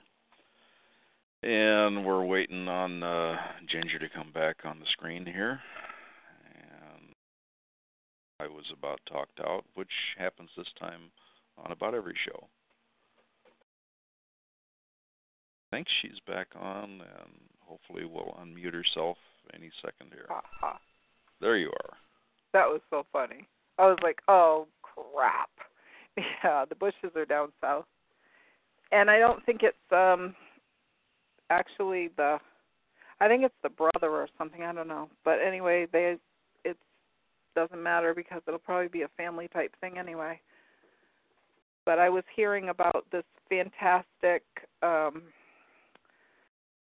like luxurious state of the art everything house being built up there with you know the security the whole works and it was somebody that was doing some work on it or knew somebody that was that was telling about it describing the house and i was like what the heck are they doing up there because if you ever came up here you'd see it's it's just like uh uh I don't want to say resort area because people have an idea of resorts and it's quite different than what we would have as an idea of a resort up here. It would be like sightseeing, float planes, um, kayak rentals, a few bars, um, camps. It's just a beautiful place. Moosehead Lake is gorgeous. But a resort to most people would be something that's, you know, highly designed with pools and you know, luxurious hotels and stuff and that's not how it is up here. So I don't know what they're doing. I don't know why they would want to be up here and except maybe to hide or something. People fish there. Well, There really isn't anything going on that would compare to the nightlife of anywhere. two families have have the money to do anything they want. So Yeah, but isn't that kind of odd? It's almost like they were making their outpost for where they could run and hide. I don't know, but you're not hiding if people know you're there. It hasn't been publicized though. I I heard it through the grapevine kind of thing. I doubt that there's Well, even anything written about it. just got mentioned on an international talk show named OODA tonight. So so people in Taiwan now know. yeah, it's like it's like the uh game of telephone where you whisper the secret in somebody's ear and they tell somebody else. Oh, Yeah. guess what? Yeah, remember we got a caller from Taiwan once. So uh, we've had we've had some interesting callers. That one last week was a quick one though. It was like, well, I'm not going to unmute you because I think you're just here to cause you know us to be off topic, and they leave. It's like, well, there you just proved my point. Show up for two minutes and leave. I think they just want to. Some of them just want to come in and state whatever it is they want to spread around and then leave. It's not really the point. It's like not an announcement show. Well, if uh Wells Fargo doesn't get that ATM fixed and I have to do all my banking on a 200 mile trip every time, uh That's I'm probably going to get a lot of prospecting done. Uh, Yeah, yeah, true. uh, Uh, that's That, not uh, really that helpful. Can you do anything like banking by mail? Can you mail it? Oh, I have done that a few times, but the last time I mailed a cashier's check in for deposit, that was back when I had no car. Yeah. And when anybody who was offering me a ride wanted a hundred bucks or two hundred bucks to give me a ride somewhere, I said, "Fooey on it, I'll use a 49 cent stamp." And well, yeah, and a 49 cent stamp lost it for me. So I had to go back to the issuer of the cashier's check and say, "All right, go ahead and bill me for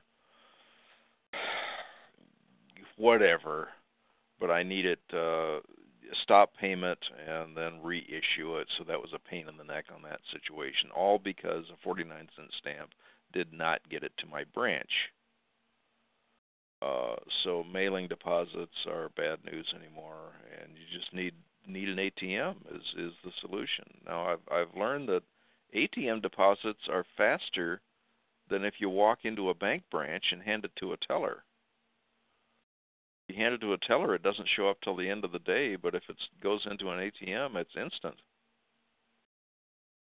Yeah, So because they take your word for it. I guess when they open up the little drawer or whatever it is in it, and the check's not in there, then you have a problem. Um, I think they just take your word for it that it's there, Yeah. because how else would they know until they physically take that check out? Well, I I know if it's a check from one Wells Fargo to another account, it's deducted from the first account first, and then it's deposited in into that account next. But uh, everything is done very promptly that way. So. Uh, Probably uh, because you're doing it and you're not waiting for it to process through. You're actually doing it. Now, my my uh, telephone banking, when I do that, I can transfer between accounts and it's immediate. I don't have to wait for anything. The minute I the minute I ask for it, it gives me a confirmation number and it's done. Well, transferring between your own account. Yeah. I mean, same name. Yeah, I'm. I've already got online banking, and I can do that from my desk here at home, assuming Yeah. my internet connection works and my assuming my computer works. Now that's another uh, cheap, uh-huh. chintzy thing the banks are doing to uh. us. The first they bellyache about the cost of keeping a a full size branch going, so then Yeah. they squeeze us down to an ATM only. Now they're complaining about how expensive ATMs are, and oh, you just simply do online banking at home. Well, excuse me, this computer on my desk cost me something, and the crazy well, not internet. That, but not everybody in the world has the same, you know, access to equipment. That's the thing that happens in Maine. They tell you, well, you can just do this, or you can use a cell phone. Like, I don't have a cell phone. There's a lot of people that don't have cell phones. Precisely. Uh, Some people in Maine never used a computer and don't intend to start now either because they never saw the need to. Why did they need one? So they don't use one.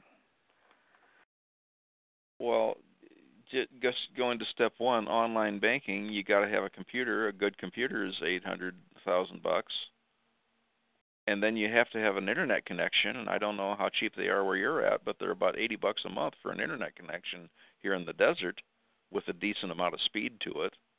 They might have something equivalent to dial-up for a for a song, but uh, but if you want DSL with decent speed, it's it's eighty five dollars a month. I'm paying for that. That's half of my combined phone and internet bill. Oh. So that adds up, and the banks are expecting us to cover all that on our own.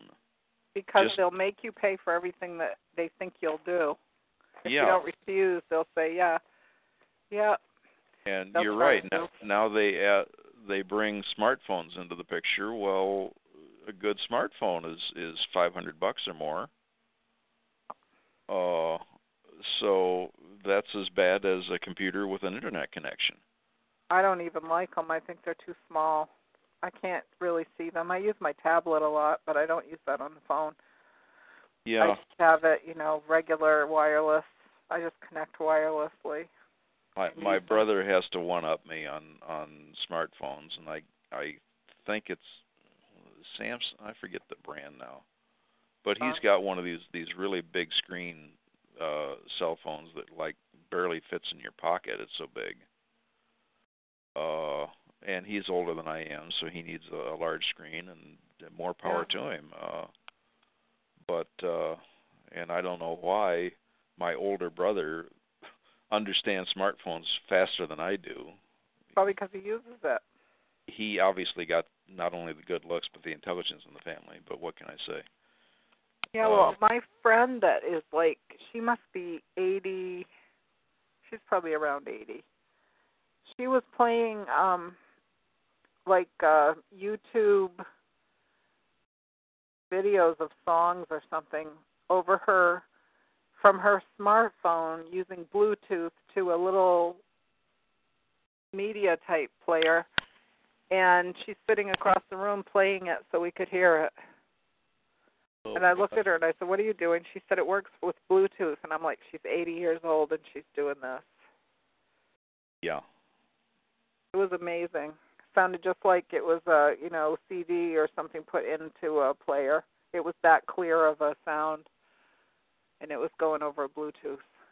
Amazing. I uh I was shocked when I went to my nephew's wedding a couple of years ago now. And all my cousins were there and all of them had smartphones. Yeah. I was the only one there without a smartphone. Yeah. And they're zapping baby pictures and whatnot back baby and vacation pictures back and forth to each other as soon as oh yeah, I don't have your number. Let me put that in here and uh, whatever. So I, I kind of felt out of the family there at the moment. I don't have Oh. one. I just use my tablet and uh when I go to my rehearsal with the other girls, um they all have smartphones and I use my tablet if I want to look up something on the internet. I I just use her Wi-Fi and I look on a tablet. Okay, you mentioned an an 80-year-old lady doing something like that. My 90-year-old uncle was there with his smartphone. Yeah. Embarrassed me.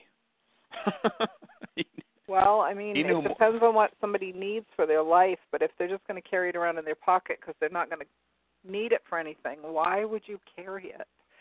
They use it for cameras and things like that too, though. They take a lot of pictures. And stuff. well, that's what was going on at this this family reunion, which Yeah. is what weddings are. yeah. Uh, and I, like I say, I almost felt out of the family because I didn't have one. Um, but somebody else had a nifty application on their smartphone that I saw him use there at the wedding as the uh, the band or DJ. I guess it was a DJ they had. It wasn't a live band, but as as the DJ was playing various tunes, uh, I saw somebody uh, comment, uh, "Oh, I need to know what what tune that is." And he hold he he opens up this app and just holds it up for about three or four bars of music, and up on its screen it identifies the name of the tune and the artist just by listening to two or three bars of music. I thought, boy, that's handy. I- I've been looking over the internet, and there's a, a variety of software applications out there for a regular computer. Uh, but the the tunes that really get my uh, attention are some smooth jazz uh, instrumentals, and I haven't found an application that can identify those yet. so uh, Probably not enough examples of them for the for the computer to recognize it That's probably because it's yeah, probably that- just recognizing the pattern itself. it's it's a tune that only only Desert Pete likes, and uh, and it, it doesn't have uh, uh, it hasn't gone uh, gold or platinum yet, so Yeah. that's probably why. I was watching the Neil Keenan videos, the newest ones, and there was a there was a closed captioning running, and the words weren't anything like what he was saying. I was like, oh my gosh! I hope somebody that you know deaf isn't reading this and thinking that is what he said because it isn't. It was not. It was really making huge mistakes in the words. Uh, speaking of Neil Keenan, Wow. has has he called it quits? The last video, it was Neil Keenan out and Oh, he was talking about uh being with Cosmic Voice, I believe. I think he was talking about that. He split with Cosmic Voice. So I don't know. It just confuses me more. And if you saw that uh, presentation Obama did where he dropped the microphone, yeah, I think that's what he was joking about was that. He was making Oh. a little joke. And then Obama puts two fingers up to his lips, which I would interpret as smoking a cigarette. Yeah. Uh, um, William Mount had a different interpretation on it, and I don't know. But uh, yeah, Obama is acting even weirder than he than he has the first seven years here. Uh, all I can say is when it happens, it happens. So we've been hearing fear mongering about banks, and now you go to the Federal Reserve page and you see the big banks are talking about uh, liquidation and Yeah. uh, bankruptcy of various branches and divisions. It's looking a little scary out there. Then, in my case, an ATM goes down for four days in a row and no real explanation behind it. Did uh, did somebody fold a check over to make a deposit and that crashed the machine? I, I don't think it was that simple. I Who knows? know. Next week's another week, so uh, I'm I'm out of topics here. About about time I to sign off. I tell you, after prospecting, I got to go get a shower here. This is Yeah. I'm, not pleasant to be around. So Oh, okay. Well, we can't tell because it's the internet. good thing we So- don't have smellophones here. Yes, mellophones. That's good. We'll come up with that someday in the future. Yep. All right then. So, okay, well, uh, Desert Pete signing off for uh, for this week, and uh, thanks everybody for hanging in there and uh, not not, not snoring when you fall asleep when when I come on. So, we got a good crew. We got a good crew. Awesome. Okay, well, good night for this week. We'll hopefully catch everybody uh, in good health next week then. Okay. All right, good night. Night. All right, my chickadees, and also uh our new person, Black Hooded Terror. Sounds kind of bad, but anyways. Um, everybody have a good good week, and um, good night. I'm a little tired tonight. You can probably tell I'm a little draggy now because I started out with all kinds of energy, and then it started to just go. But um, yeah, we'll just keep an our keep our eyes and ears open and try to figure out what's going on with this latest thing, this Egypt Air one. Oh man, how many planes do, do we have to lose before people start to figure it out? We keep telling them, but they're not paying any attention. I don't know if it was the autopilot again, but when somebody says it just suddenly takes a turn and then crashes, you kind of wonder, don't you? Because planes don't just do those things by themselves; they have help.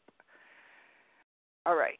Um, give you a couple of minutes to say good night and uh, share your links or whatever, and uh, get whatever links you want right now, and then I guess go to chatgrabber.com and get things later if you don't do it right away.